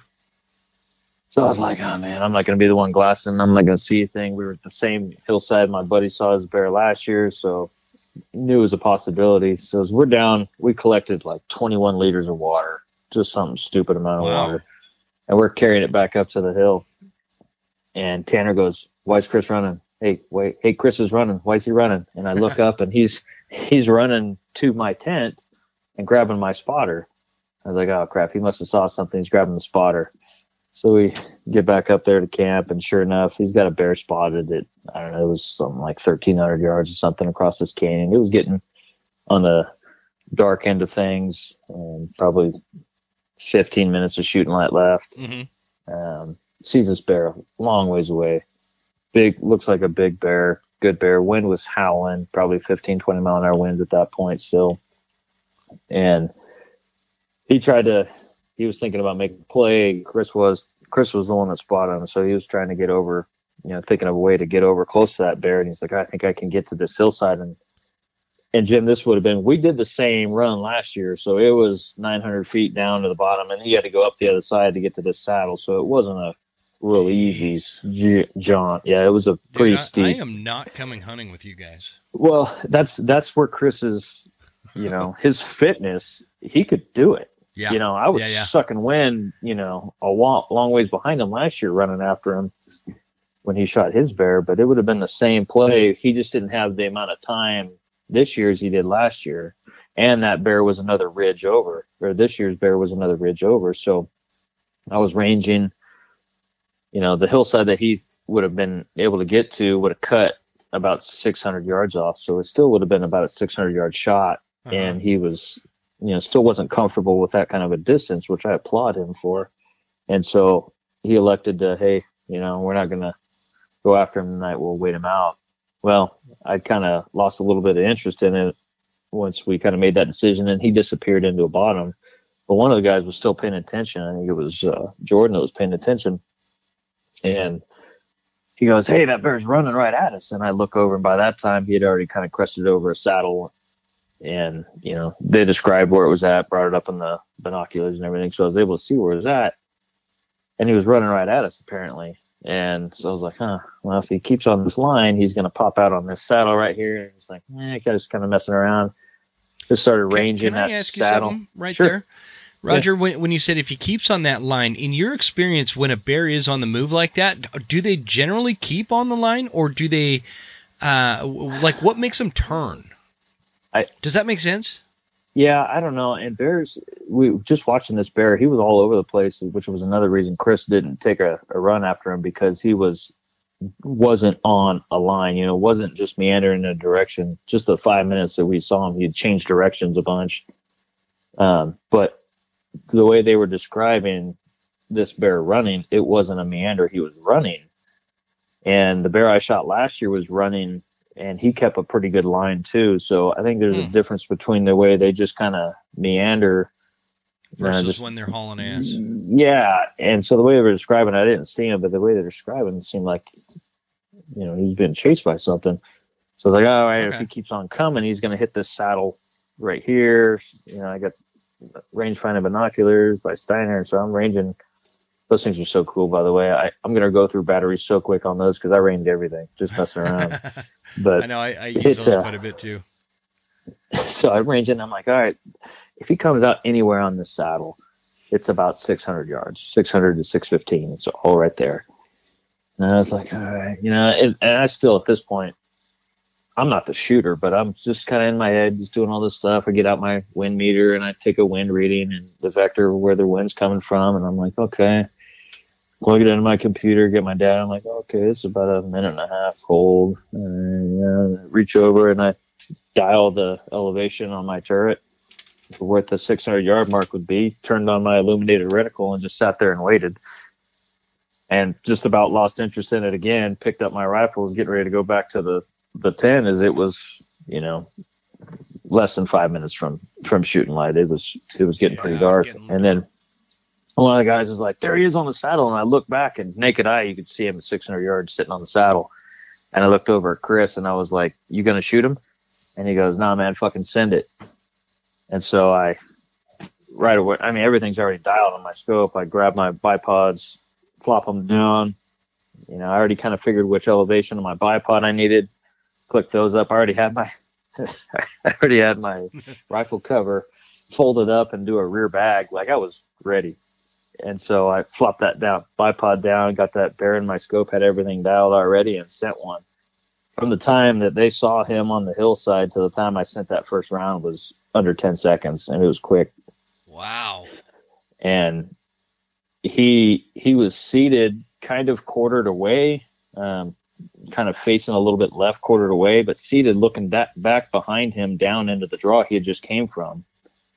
And I put one right between his shoulder blades and in all rights, it should have anchored him right where he stood or sat, and it he started flopping around. And my philosophy on bears and pretty much anything is if it's still standing or still moving, give it another one. Crank another one, yeah, yeah, yeah. Like especially with bears, man. It, they're so notorious for sucking up bullets and then people not being able to Bear, them just because a they don't bleed. Yeah, yeah. Bears, and, you know, you're not getting the blood trail. Yeah, exactly. Yeah. And so I'm that bear's flopping around like a fish out of water, you know, flopping on the hillside, and I jack another one in, and I send another one at him. Well, he's flopping around. It's kind of a guess where he's gonna flop. I missed him on that one, and then he got back to his feet and took off running down that hillside, and so I zoomed out a little bit on my scope so I had a better field of view. And I led him right before he got into a thicket, led him quite a bit. I was probably 15 feet in front of him and let one go. And it hit him, what it looked like to us, it hit him hard. He felt, you know, kind of tumbled down the hill from there, just disappeared in the brush, but it looked like it hit him hard and went down. So I thought he was down at that point. And okay, I'm a little hard. Yeah that that this is this is a good point to interject a question mm-hmm. that we kind of we kind of touched on it before we hit record here. Oh yeah, yeah because uh, like I'm on the edge of my seat. I, I, I love these kind of stories, and I, I think that there's a million different lessons to be learned out of these, and a million different perspectives are going to have a million different viewpoints, right? Yeah. And so the question is, what do you say when you talk about this 600? What, what did you say it was? 615 or? or uh, I had a I had a scope shot? dialed for 600, so um, okay, the second one was probably 615ish as he was diagonal across the hillside. What do you say to because you you know they're out there, um, and and again everybody has their own right to their own opinion. Uh, for yeah. like for me, I'm not taking a 600 yard shot for me, but that's yeah. not because I think nobody should. It's because I know th- my limitations. I know that I am not a proficient enough shooter to take a 600 yard shot, especially on a bear. What do you say to somebody who jumps on Facebook and they're like, "Oh, yeah, Rodger, shouldn't be taking that." You know how they because they're never nice yeah. about it, right? Oh yeah. Like yeah. respond and, and to that guy or gal. You know, and that's everybody. Like we said before, everybody's got their own ethics that they need to follow. And like I talked about in the last year and some change, I've shot eight nine hundred rounds through this rifle. I didn't mention the 2000 that I've put through my 6.5 Creedmoor since then too. You know, like I put a lot of God rounds damn, downrange. Like, uh, what kind of budget do you have, man? I can't afford that much. so my wife might listen to this, so we're not going to talk about that on there. Okay, okay, I'll cut that part out. but no, so I, I, you know, I, I do a lot. I, I so there's a, it's actually a, uh, it's got a podcast, Chris Way. It's a straight dope podcast very technical podcast, a really good one to listen to. But he's also got a a, what, website. What was it called? Straight Dope. It's called Straight Dope. Okay. And then his his website's Rifle Kraft. Um, craft is with a K, and he has this target. Basically, it's a we call it the, like the craft challenge or whatever. But you shoot it. You shoot. It's 12 rounds, but you shoot one standing, one seated, one kneeling, and then one prone. And then you're going back and you do one seated or one standing, seated, kneeling, prone, and you do that three times. So for a total of 12 shots, and it basically shows you what grouping and you mark each one of those shots and so he does the analytics on it and basically what your hit percentage is at different distances and everything like that and a lot goes into it but you know doing a lot of those i build and break positions a lot so building that position to shoot that bear from was i do that a lot I, my wife hates it because i sit in the living room with dummy rounds, dry fire, building and breaking positions and dry firing it and do a lot of practice on that kind of stuff. So it's, you know, I've had those guys, those, you know, the type that want to question my ethics on a shot like that. Well, you know, running the ballistics and running the numbers, I still had over 2100 feet a second velocity on that 200 grain bullet and over, I think, 2100 foot pounds of energy. So that's more speed and more energy than a let's say a, a 30-30 out of the muzzle. Now, Rodger, so, don't don't talk smack about my 30-30. I love oh, I, I, love I love the 30-30s, but so many people have been shooting deer with those. I mean, those that thing's probably killed the most deer. You know, my my everybody wants to argue. My lever action has killed more deer than the plague, and, and I love right, it. Right. Yeah. So, but that's you know that's what I'm getting at is that thing is a very effective rifle and has been for a long time. And so, you know, I, I put it in that perspective that, that that's why I say that that shot should have, in all rights, anchored that bear. Mm-hmm. And I'll get to it later where I found that bullet, but it's uh. So, so I was I was shocked that that bear didn't just drop in his tracks because I've I had very every confidence on where I hit that bear. I wasn't able because of the the darkness and we didn't get a spotter on it. Couldn't see the trace, which is the, the layman's terms, the vapor trail behind the bullet. Couldn't see that because the sun was down so much. So, mm-hmm. um, but I was able to see that bear got impacted. And it looked like it hit him hard, and I had confidence that I put the bullet where I wanted it to. And so that's, you know, that that's what I try to say to people is yeah. I, I practice enough to to know that I I can make that shot.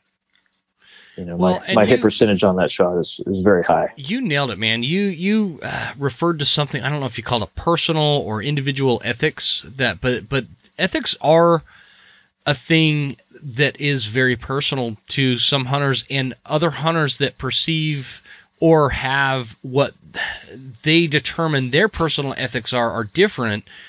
It's almost like they take it personal, right? Yeah. And and, and yeah. that's what we need to stop doing like I I would never make a 600 round shot or uh, round 600 yard shot on a bear personally for me. The, but that doesn't mean I'm mad at you for doing it, right? Because I know you put a hell of a lot more rounds down range. You're more familiar with your rifle. Uh, rifle, I, I focused on the bow so for for like far too long, and I, I, I found the last couple of years that I really enjoy rifle hunting still. And so uh, it's one of those things that I need to build my proficiency up. Maybe in five years, or two years, or ten years, maybe I'll take a 600 yard shot. But for right now, that's a personal choice. And so that's, yeah. I think, the message that I'm trying to get to people is somebody's per- personal ethics and their confidence level and what they're shooting and, and how long is is not beholden to your personal opinion. Yeah. Does that make sense? Like everybody's is different.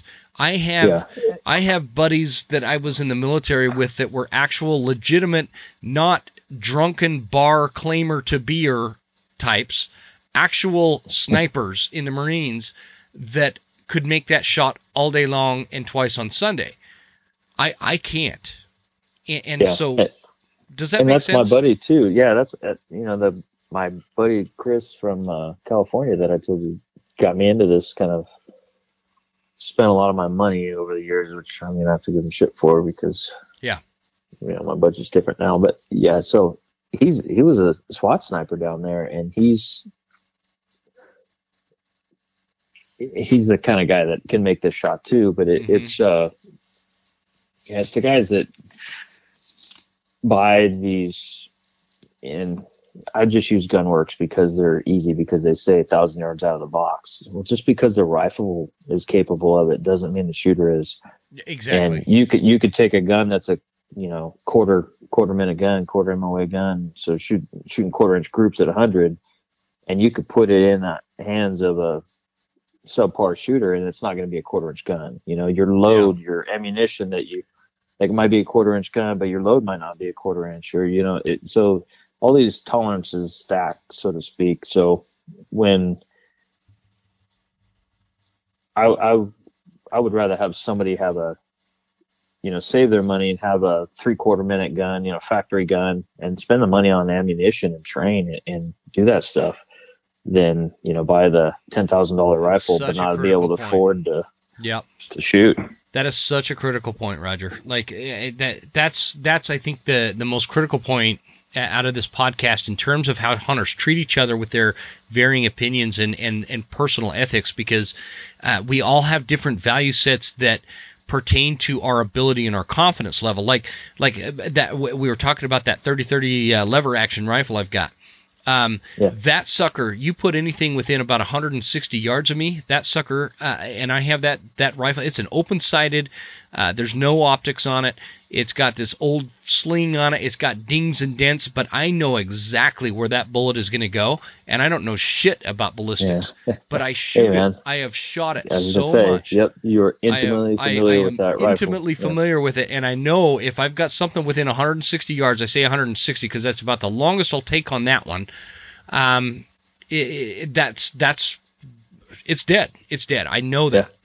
Yeah. Um, Put me in that same awesome, rifle man. at 220 yards. I'm, I'm probably I'm not going to be as confident. I'm not going to take the shot. So anyway, that's good. Let's let, we we derailed it again. Sorry about that, but I think that that was a super important point. Yeah. Um, and and you did a good job explaining that. And so you hit him twice, and he kind of ran down into the bottom. It's getting yeah. dark. Uh, that's kind of where and, we left and, off. Yeah, and at that point, I I hate celebrating without putting hands on something. You know, I just I've seen it all too often. I've had it done before. I've shot a buck, let it lay overnight, thinking it was dead. Got or uh, sorry, shot a buck, went to go you know, give it some hours. Thought I was gonna walk up on it dead, and it got up and ran away. Mm-hmm. Found it the next morning. Didn't give him enough time, but I, you know, so I, I don't like celebrating too early until I put hands on something. And so that that night was a little rough, but I'd been just smoked from the the hiking with all that pack on that I slept pretty good.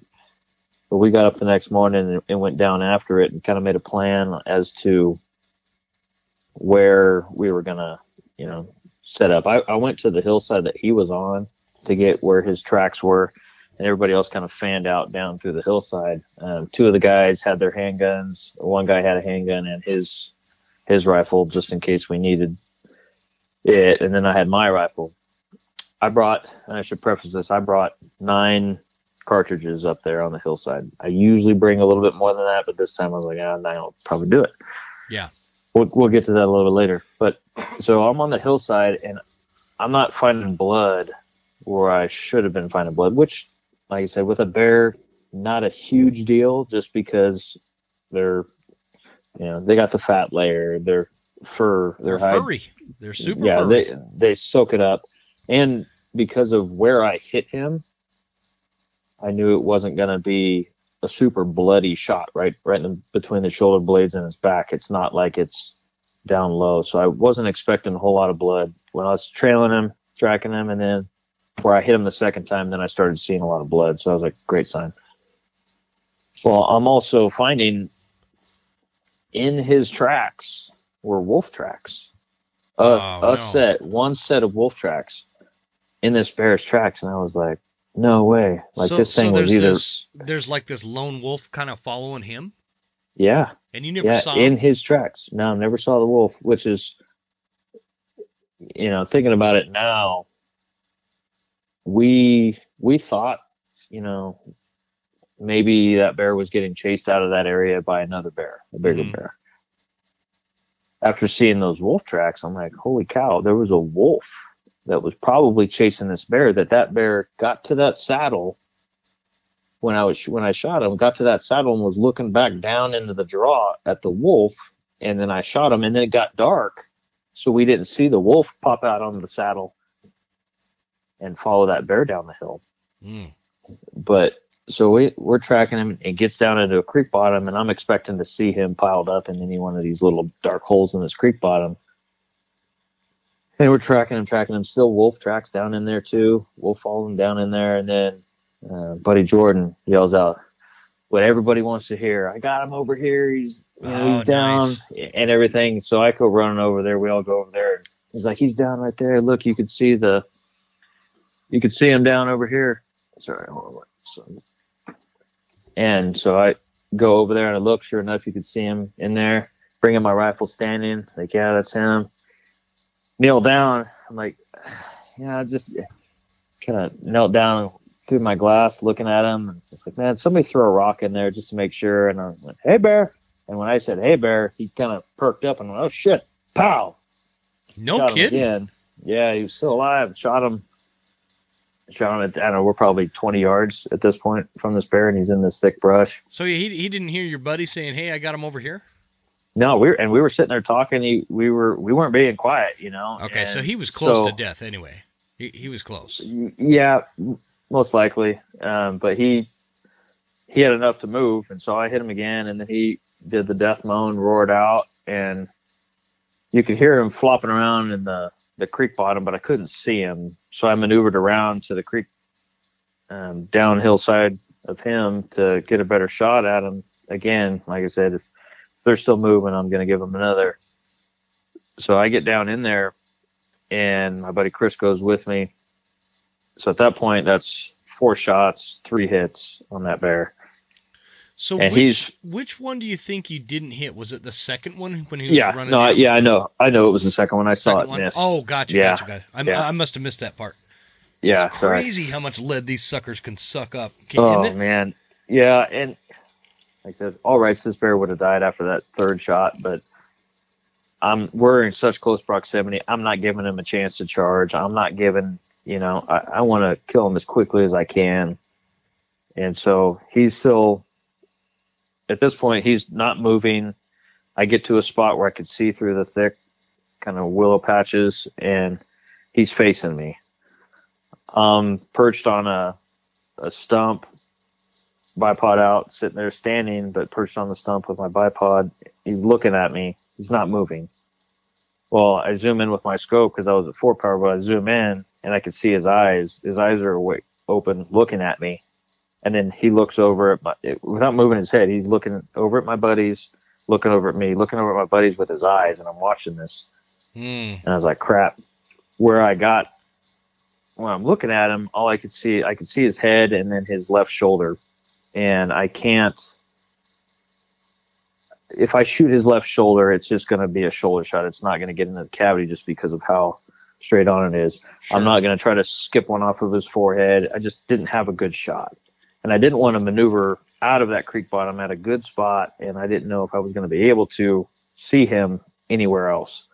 So it was kind of a waiting game at that point. I was sitting there. Uh, it felt like forever, but I think it was only a couple minutes, and I'm sitting there waiting for him. And I told my guys, I was like, "Hey, we're just gonna wait him out. If he moves, I'll give him another one. If not, you know, we see him, he's right here." Well, in my infinite wisdom, I decided I was gonna try to take a picture or record video through my rifle scope with my phone. If you've ever tried to do that before, it's a pain in the ass because Yup. you got to get the right eye relief. You got to get it, and so I'm kind of messing with that, not paying attention. And my buddy goes, "He's up, he's up," and I drop my phone, look in my scope again, and sure enough, he'd gotten to his his front feet, and he was on his front feet. And I put one into his chest, flopped him back over into the creek bottom, and he was flopping around over the, in there. And then gave him another one, and then I think one more. So for a f- total of four sh- four shots down there in the in the creek bottom. That you know, Mhm. this this the second volley we were at like 15 yards. I think we were a little bit closer than the first shots, but 10, 15 yards. But it was bad breath distance in there with a wounded bear. That uh, it's not how I like to have it done, but Yeah. he said, if if he's still moving, I'm I'm giving it to him. And luckily, I didn't lose lose a lot of meat because I was hammering the same shoulder Oh, and, so and okay. chest cavity. That's what I, was so I didn't. ask. I lost. Yeah, I lost one one front shoulder, but uh, Mhm. everything else was chest cavity shots. You know, they were every every shot that I hit him was in front of the ribs. They were all, you know, upper torso shots. So, oh, okay, so um, not not terrible.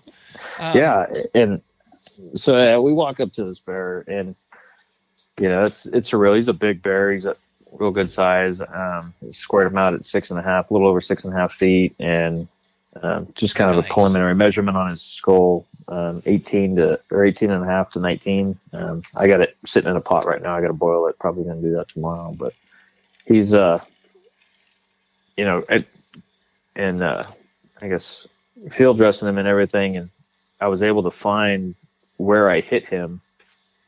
The first shot, right between the shoulder blades, as I was taking his backstrap off hmm find perfectly mushroom bullet sitting, you know, their backbone, that ridge separating the left from the right, and Mhm. then it L- L's down where their ribs come in.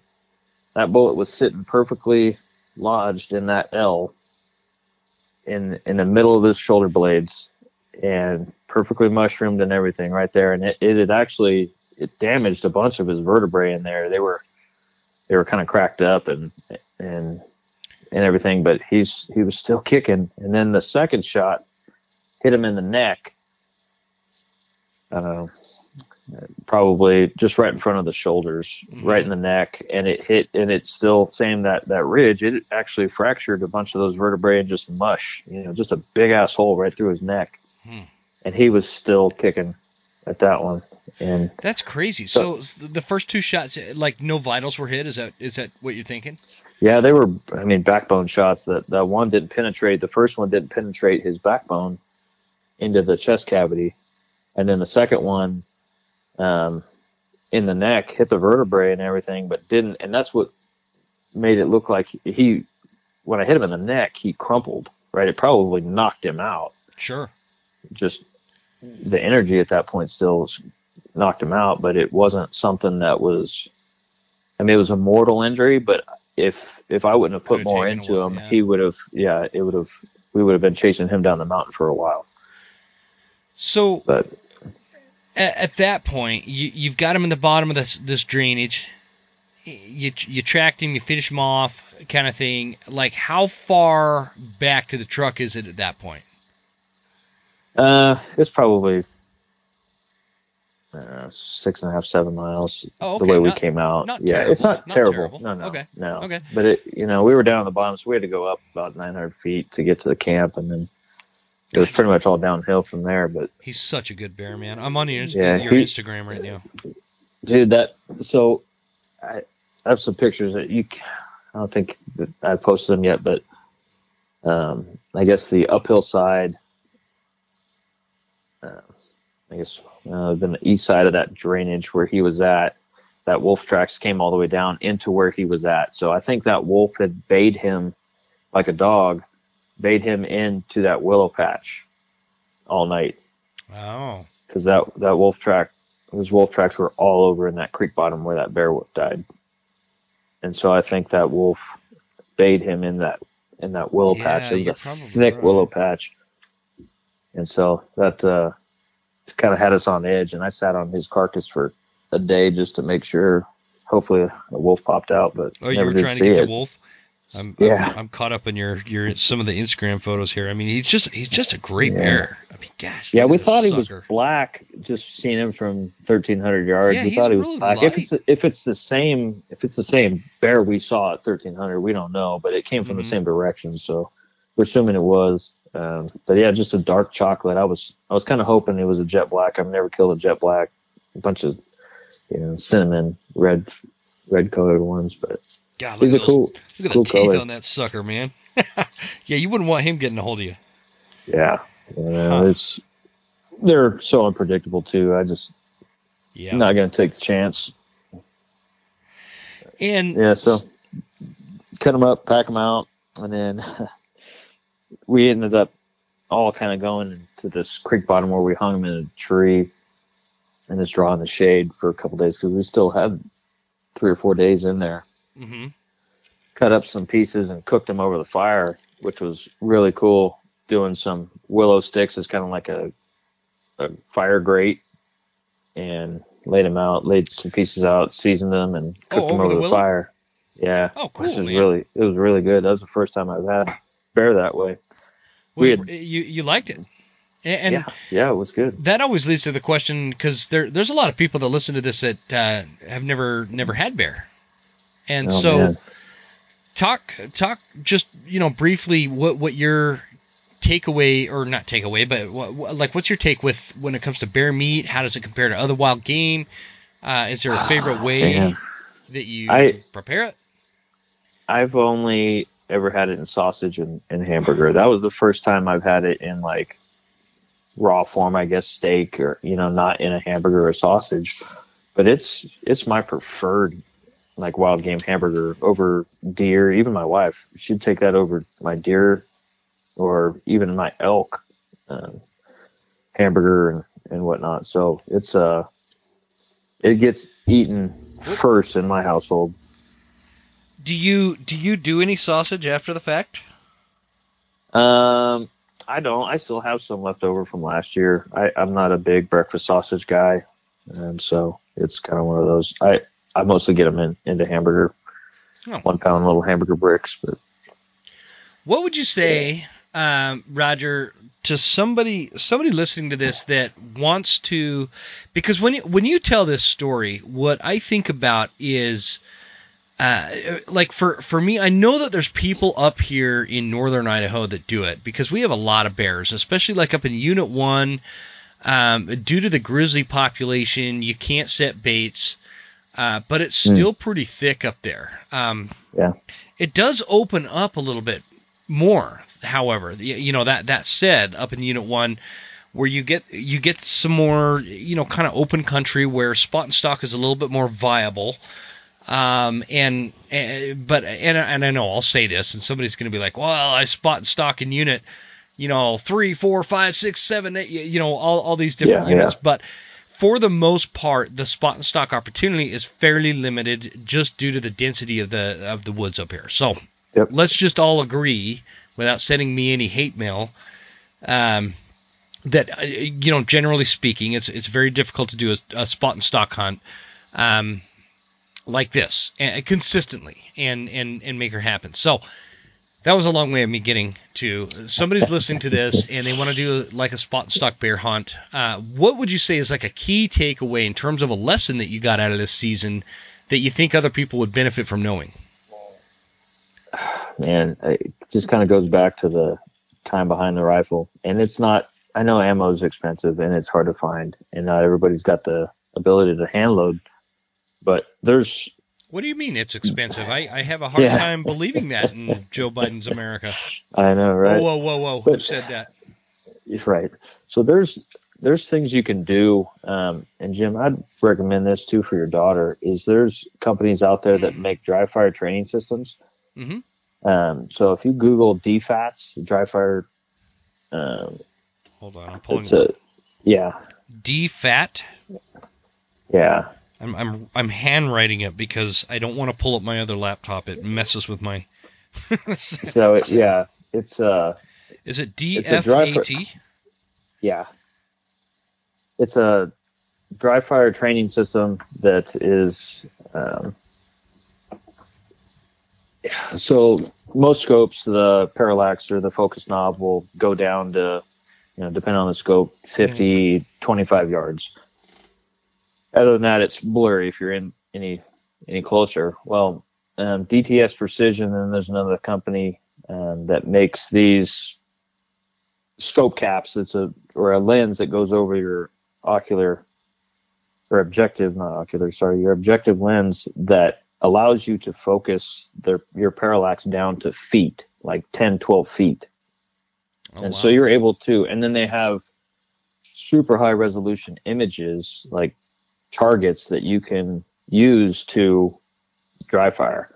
Um, they have ones that are hunting specific, so they're life size as it would be, you know, looking through your scope. So if you look at these pages, normally the targets are tiny, but you're looking through a magnified optic, so they show up as, life real size, you know, as life size. And they say on there like at what yardage this would be the size um, of that animal or whatever. So it, it's a it's a super cool system, and they're not expensive. You know, you buy you buy one, a whole package is probably going to run you 150 bucks, which shooting a 300 short mag, that's a box and a half of ammo. You know, that's Yeah. stuff's 90 bucks a box. So, you know, people are going to look at that and go, man, that's expensive. Well, well, you're getting thousands of trigger pulls, building and breaking positions on, you know, life size hunting targets and everything like that. And you can use your, you know, whatever. You do need some artificial lighting because when you're zoomed in that far, your your scope gets real dark. So some Mhm. artificial lighting on these pages, but it's a super neat system that is it's easy to do in your home, dry firing. Obviously, make sure your firearm safety is everything's unloaded, right? And, Oh yeah. But you can get these trigger pulls, and you could see your wobble zone. You know, see in different shooting positions where you're going to be the most stable and what your zone, you know, your wobble zone is. And so those are things that people can do that Yeah. don't have the ability to go out and put rounds down range. And it's a nothing beats putting rounds down range. It's just that's the ultimate, but this is a very close. I do a ton of dry fire, whether it's weapon manipulations or just actually pulling the trigger hmm on these targets. But it's uh it's a huge thing. So that's that's my Okay, biggest takeaway that's- is is Chris if Chris if Chris was able to do a little bit more of the I mean he's big into Brazil, Brazilian jiu jitsu and that takes up a ton of his time. He competes and all that stuff. He's big into the that side of things and the fitness, so that takes up that's his passion hmm you know mine is firearms so we have a little bit different skill sets and but you know if he did a little bit more of this he probably would have been the one killing that bear not me he spotted it he did all the hard stuff i just shot it Yeah. you know and that's Yeah, that's yeah. why i say I, I i don't want to tote myself as a, a good hunter i'm a i'm a really good shooter that puts myself in situations to be where the animals are Okay. right? Which, you know, it, some guys, Ryan Lampert, some other guys are like, no, I don't take over 400 yard shot. Those guys are super good hunters because they kill every year getting into those distances. You know, Mhm. I, I, I've had a pretty good luck the last four years harvesting animals and filling tags. But it's more of because of my shooting ability and not necessarily my Yeah, hunting there's- ability. there's I, like- I guess one goes with the other, but it's It, it you know, well, it does, but there's no. The, the, you're you're exactly right. Uh, Like there is no right or wrong way when it comes to that kind of stuff because you're proficient in in in ways that make you lethal, and yeah. it, you're following your passion, and that's the point of hunting. The, the the point of hunting is is to fulfill this passionate side, this this ancient thing that that, that we as humans and uh, that that we we need to fulfill. I, I- get it. It's not it's not the total point. We want to fill our freezers. We want to do all Yeah. that kind of stuff. Get the memories and and and yes, yes, yes, yes, and yes. But th- we are also out there to uh, follow a passion, and and your passion happens to be on that side. And I, I just checked out that DFAT system. That's pretty cool. Yeah. Um, So there's another company. It's called um, I, IDTS, Ida, Dave, Tom, Sam. IDTS Dry Fire Training System, and they have a similar system. It's kind of more of a a big poster, kind of a roll down poster that's got. You know, they have a North American Hunter starter kit that they have of different levels, and it looks like it's the same image, but just different levels. And it's um, that's a that's a pretty cool one because you can do it from prone, seated, kneeling, standing, and you're shooting at targets that are, or you're dry firing on targets that are at those levels, which Okay. is pretty cool. But they have a beautiful hillside just full of animals, and it tells you what yardage they are. So you can work on using your EDC reticle or dialing your turrets and doing all those things that, you know, yeah, yeah. you need to do. And it's not stupid, stupid long ones, right? I think this one is 500 yards. The you know the size of these targets, so it's not like you're gonna be looking at something at a thousand yards away, but it's giving you the ability to see an animal through your scope, get a trigger pull, and not just because if you're and I do it a lot. If you're just laying on the ground in your living room, you know, building positions and pulling the trigger, you can't see. It might look like you're not wobbling, but you can't see unless you got something else on the other end you can focus at. Yeah, for sure. And so it's people are like, oh, I dry fire all the time. Well, do you dry fire at something that you can see your wobble zone? And most people don't because Yeah. this system isn't very well known, but it's a man, it's invaluable. And that's a hundred 155 bucks for the kit, and it, it gives you everything that you're gonna need. Yeah, And that's, a like I said, that's a couple. That. Like, that's a couple boxes of ammo, man. Yeah, Yeah, it's that- a, we- we it's a would all great system. that. I mean, my my yeah, that this 300 Win Mag I've got. I mean, man, it was like 60 bucks for the box of rounds uh, that, Yeah. that I just saw, and that was for like the cheap shit. Yeah, right. The Winchester White Box or something. yeah, you know? exactly. Yeah, yeah. And But and that's a- it's especially for new hunters like your daughter. That's Mhm. going to be huge for her to be able to build positions and and aim at something that you're you know you're telling her okay aim at the at the deer he's at 200 yards or whatever and you're able to see her and she's able to get that sight picture and get that muscle memory of working the bolt and and doing all that stuff which is kids are going to be hesitant when they go out and shoot, especially with their parents. Everybody Mhm. thinks guns are bad, and so it even you know, growing up as a kid, I was afraid to shoot around my dad because I was afraid to get yelled at. I was afraid to do something stupid, you know, afraid because they always say, you know, there's no second chances. You mess up with a firearm and it could be somebody dead. yeah. Well, so people get on edge, right? And so they have a hard time getting all these other fundamentals down because they're worried about the the loud blast and the recoil and everything else. Well, so they're they're not building positions good. They're not doing the follow through. They're not working the bolt. They're not doing all these other fundamentals huh, that that's a good these point. dry fire training systems are just great. And then you go out and you have them shoot, and then it just I think it it probably limits some of the anxiety that especially new shooters have. Yeah, no, that's a great of point. system. That's great. I'm I'm I'll get it because I'll I'll even use it. I mean, I Oh yeah. I've been shooting for almost you know what am I 41? I I mean a long time. Yeah. And so, but I, I don't ever want to be.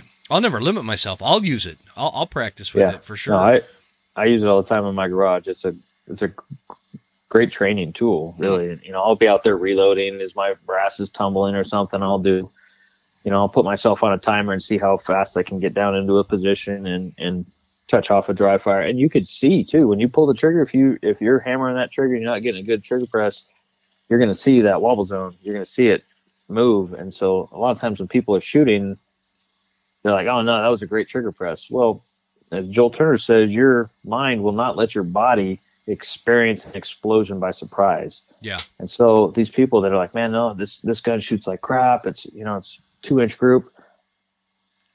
People are flinching. And I know you're preparing yourself. You're not. You don't have a good, you know, whether it's a natural point of aim, your position's not built right, and you're Yeah. Yep. you're you're the weakest link in this whole system, not the rifle, Not not, the the, rifle. ammo. And so I think people put more emphasis on trying to get a rifle that's a quarter minute rifle, buying all these expensive stuff where you're the you're the weak link in this whole thing. You're the one that's going to make this an inaccurate system.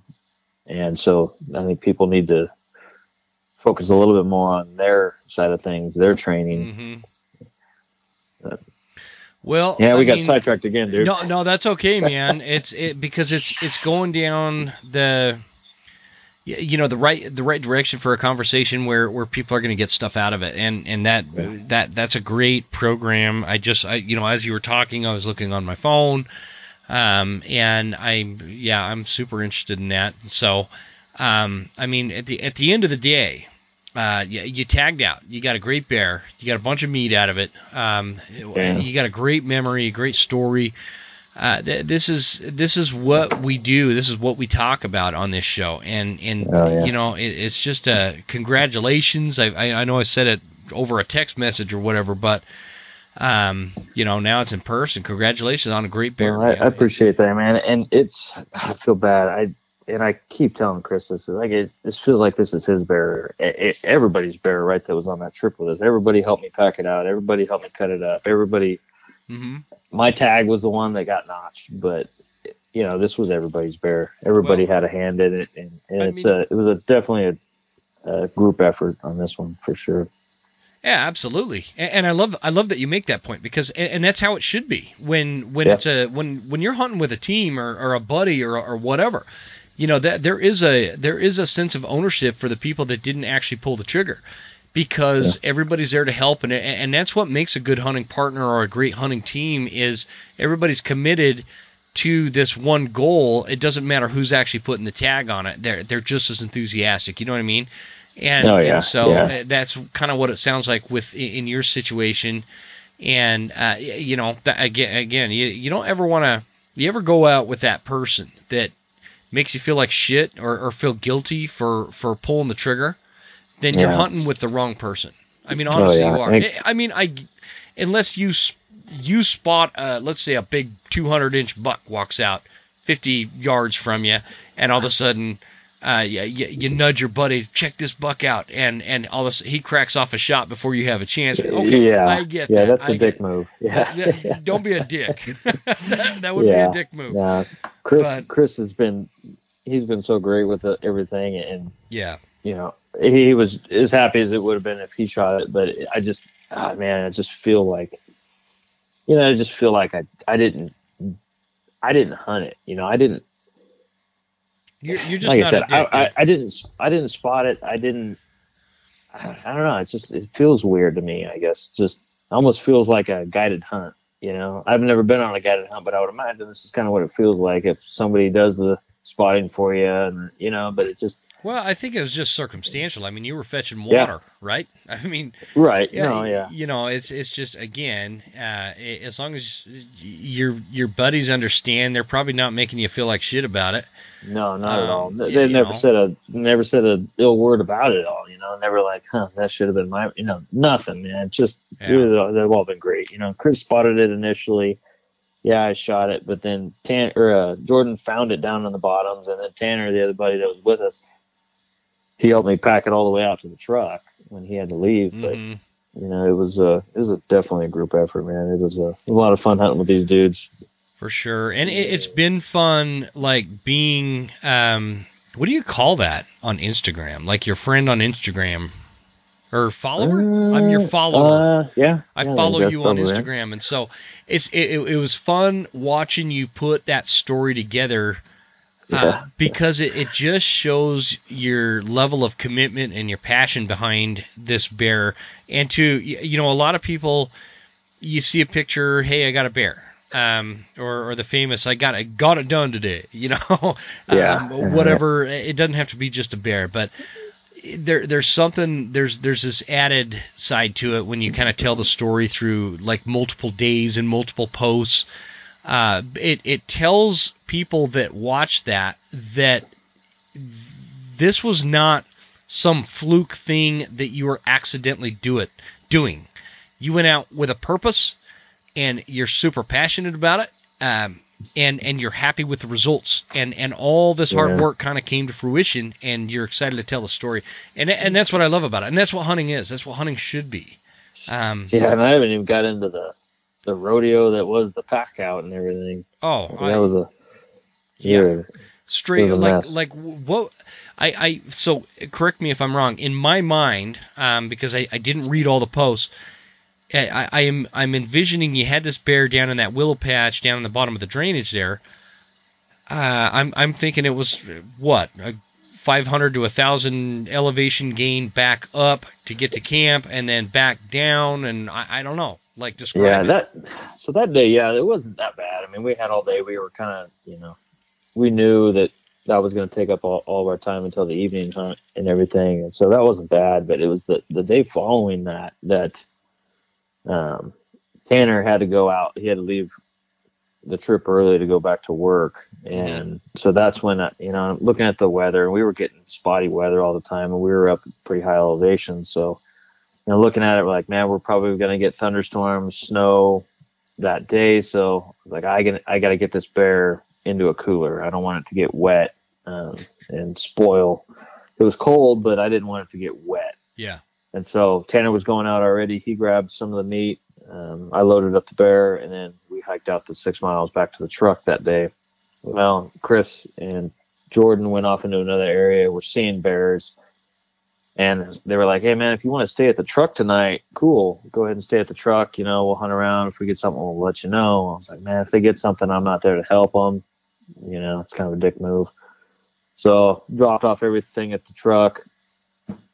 Um, and, oh, so we had uh, we we had planned to render down some bear fat and cook some of this bear in in the oil, but we were we ran out of fuel. Chris Oh, brought no. a brought a Chris brought a canister up that was well ended up going empty on like the third day, and so we're like, crap, we don't know if we have enough fuel. So when I was coming back in, they're like, bring some extra fuel and bring some Coors Light.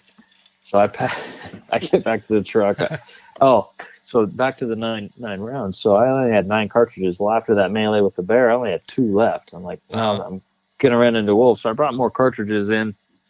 I bought six Coors Lights and then a canister of fuel in case they got something. And so I decided to hike back in. So I'm coming in. This would have been like mile 12 when I get back. As soon as I'm getting back to the camp, the wind is just getting in. It's starting to rain, and I look up on the hillside where our camp is, and I could see my tent blowing in the wind. Oh no. It- Crap. like like blowing across a mountain, or was it still kind of staked well, down? just about. It was staked down, but it was not staked like it should have been. yeah, yeah. And so I'm like, I'm crap, it's guilty of that. blowing all over. and so I, I was supposed to drop the beers off into the creek and let them stay cooler in the spring.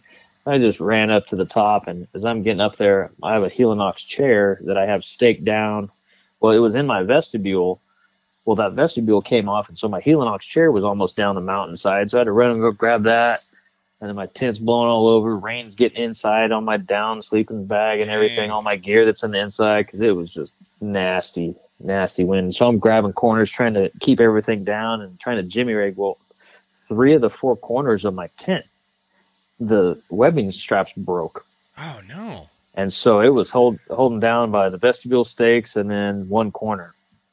So I'm trying to trying to wrangle this rodeo and trying to do all this and just getting dumped on, just getting rained on bad. And I get it kind of jimmy rigged down. Well, with that area where we're at, I needed to be able to tighten down, and I had, I can do different knots, tensioning knots and stuff, and I had those done as best I could, but hmm they weren't holding like I wanted, and I couldn't just grab the stakes and stretch them out further and restake them down because of how rocky everything was. I actually had rocks staked or stacked on top of the stakes to keep them in, which thinking about it now, that's probably what caused those three straps to break. Is I bet you a rock had blown over onto that webbing strap, and Oh, everything that was just rocking yeah. and rolling, it just cut it. Yep. You know, I'll bet you're That's- exactly right.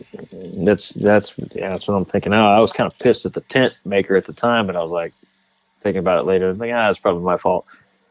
Yeah. But I couldn't. Yeah, this thing was just still. It was just a limp noodle, and it was blowing in the wind. And I was like, man, we're gonna get more snow and rain this tonight. And I was like, text the guys uh, on the inReach, and I was like, hey, dude, my tent's not gonna make it overnight. I'm just gonna get soaked. I'm gonna pack up and head back to the truck. Well, I've already done 12 miles that day.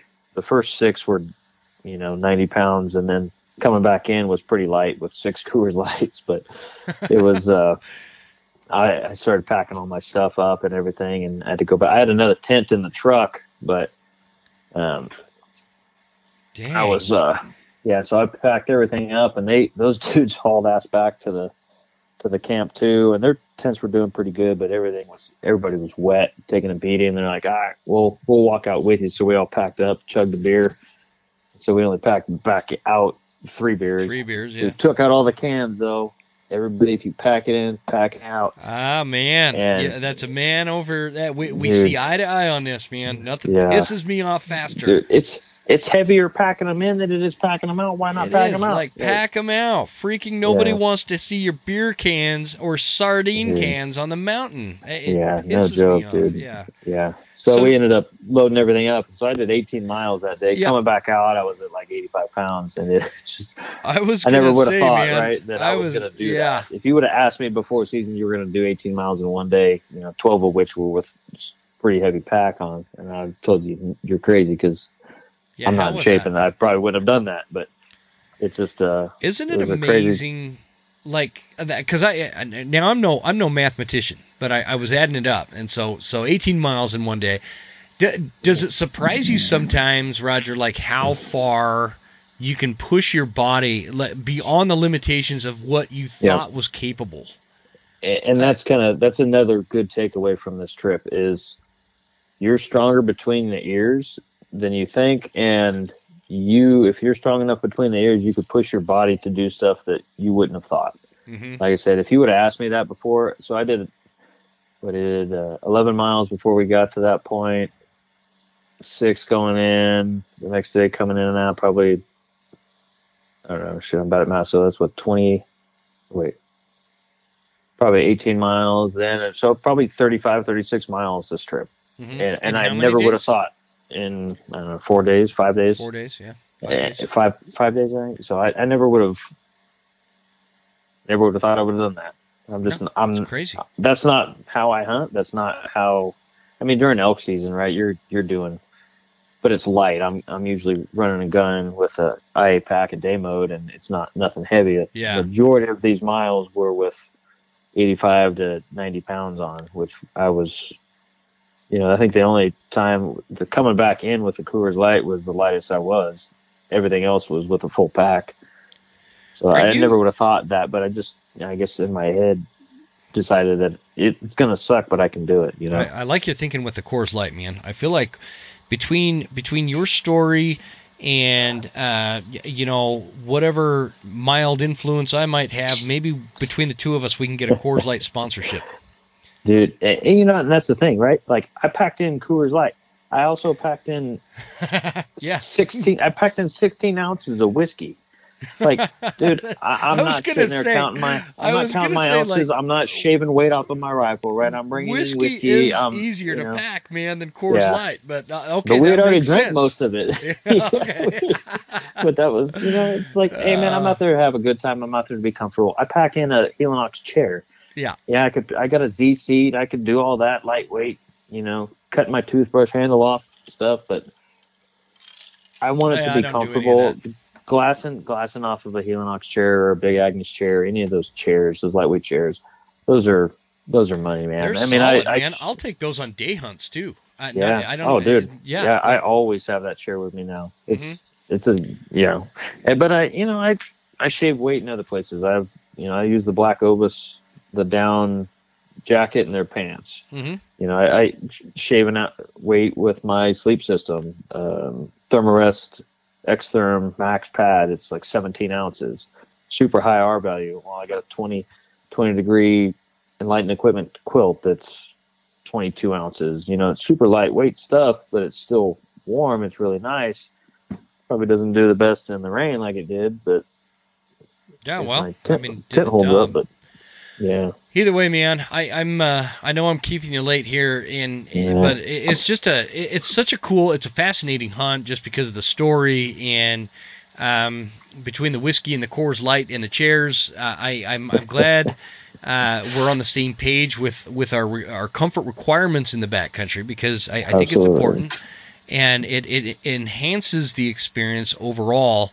But uh, when you when you shake all that out of the shaker, what's left in the bottle is is you did a hell of a job on a hell of a bear hunt on a hell of a bear, and uh, just I'm super happy to hear it. And you're one that, you're one of those dudes that like when I when you when when you're showing something that you you notched a tag on. Uh, I I get super proud because I feel like you're you're one of those dudes that I can just count on knowing you deserved it. You put the work in. You Yeah, this was not that. some fluke thing. I know I know you busted your ass to make this happen. Um, and and you've put the work in. I mean, 900 rounds a year or whatever you said. God, that just blows my mind. Um, I, and so it's it's just a it's just a great story and and it, it deserves to be on you, you need to get on some more podcasts man and tell this uh, tell the story about this hunt and, and hopefully hopefully too like it it highlights uh, for for for folks that like I don't know that go on these kind of hunts that make it happen like this. You know uh, what Rodger's talking about this is this is shining that kind of same positive light on you guys too because it's it's those guys that go out there and bust their ass that this is the kind of result you're going to get um, you're not going to get it playing um Nintendo uh, what, what is the games they, they have now it's not Nintendo Oh, anymore shoot, is it dude. Um, I- still, they probably still got PlayStations and Xboxes. I would imagine. whatever they are. If, if, you, if you're into that, that, that that's your thing. E- e- either way, uh, you're but but you're not going to kill a bear. You're not going to kill an elk. You're not going to kill a deer. Uh, sitting around doing that kind of stuff. So. Um, I just, you know, again, man, congratulations on a great hunt, dude. I'm, I'm super proud of you. Um, you deserved it, and I appreciate you coming on the show. uh, and talking about it. Any any closing Yeah. thoughts? Oh man, I for people that want to geek out on this stuff, there's some really good podcasts out there um, that get into the real technical side of stuff. The Western Uh, like Huntsman, you said- mean? Yeah, there you No, go. no, right I'm there, that one. But but no, seriously, you got you have like the school September you got going on. Like you got some super knowledgeable people that are coming on doing this kind of stuff, and man, I love it. They make It's the show, man. The like- guests, the guests Uh, are what make this show. The like Well, dudes like guess you. wouldn't are- be on here without you there, though. You know what I'm saying? So All I do is don't facilitate. don't sell yourself short. So that you know the Mm. podcast, like I mentioned before, Chris Wade's podcast, Straight the Dope? Straight Dope, Yeah, I, I wrote that one down. um, the Modern Day Sniper podcast, um, Phil Velayo, um, Caylen Wojcik, they do a great job.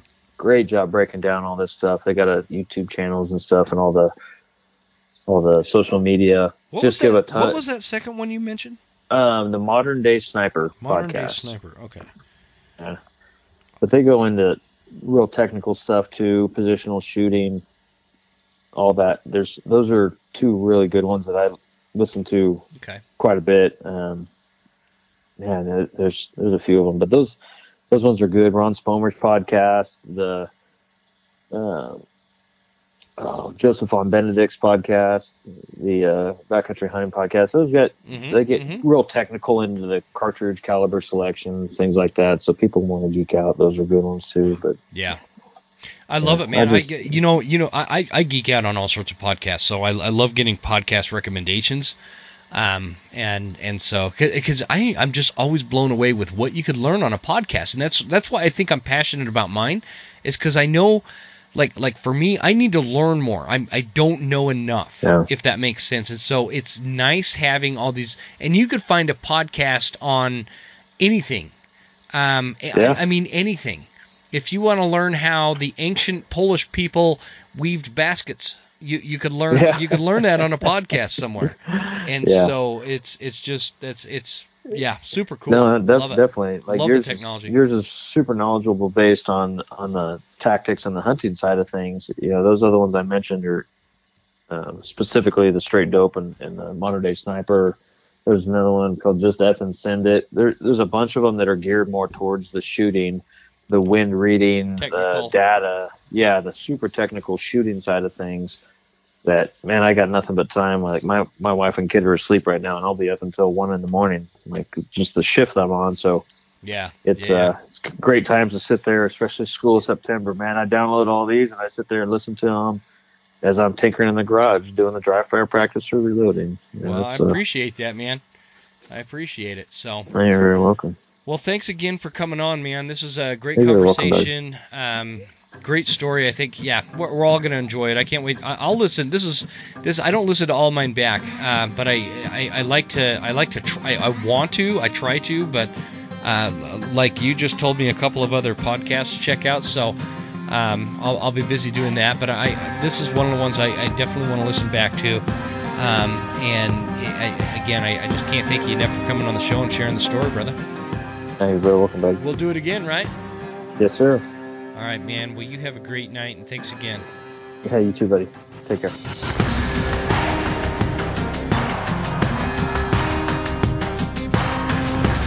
You made it all the way to the end. Thank you so much for tuning into the show. We sure appreciate your support. This is Jim Huntsman signing off and reminding you to check us out at Instagram at The Western Huntsman and on Facebook at The Western Huntsman.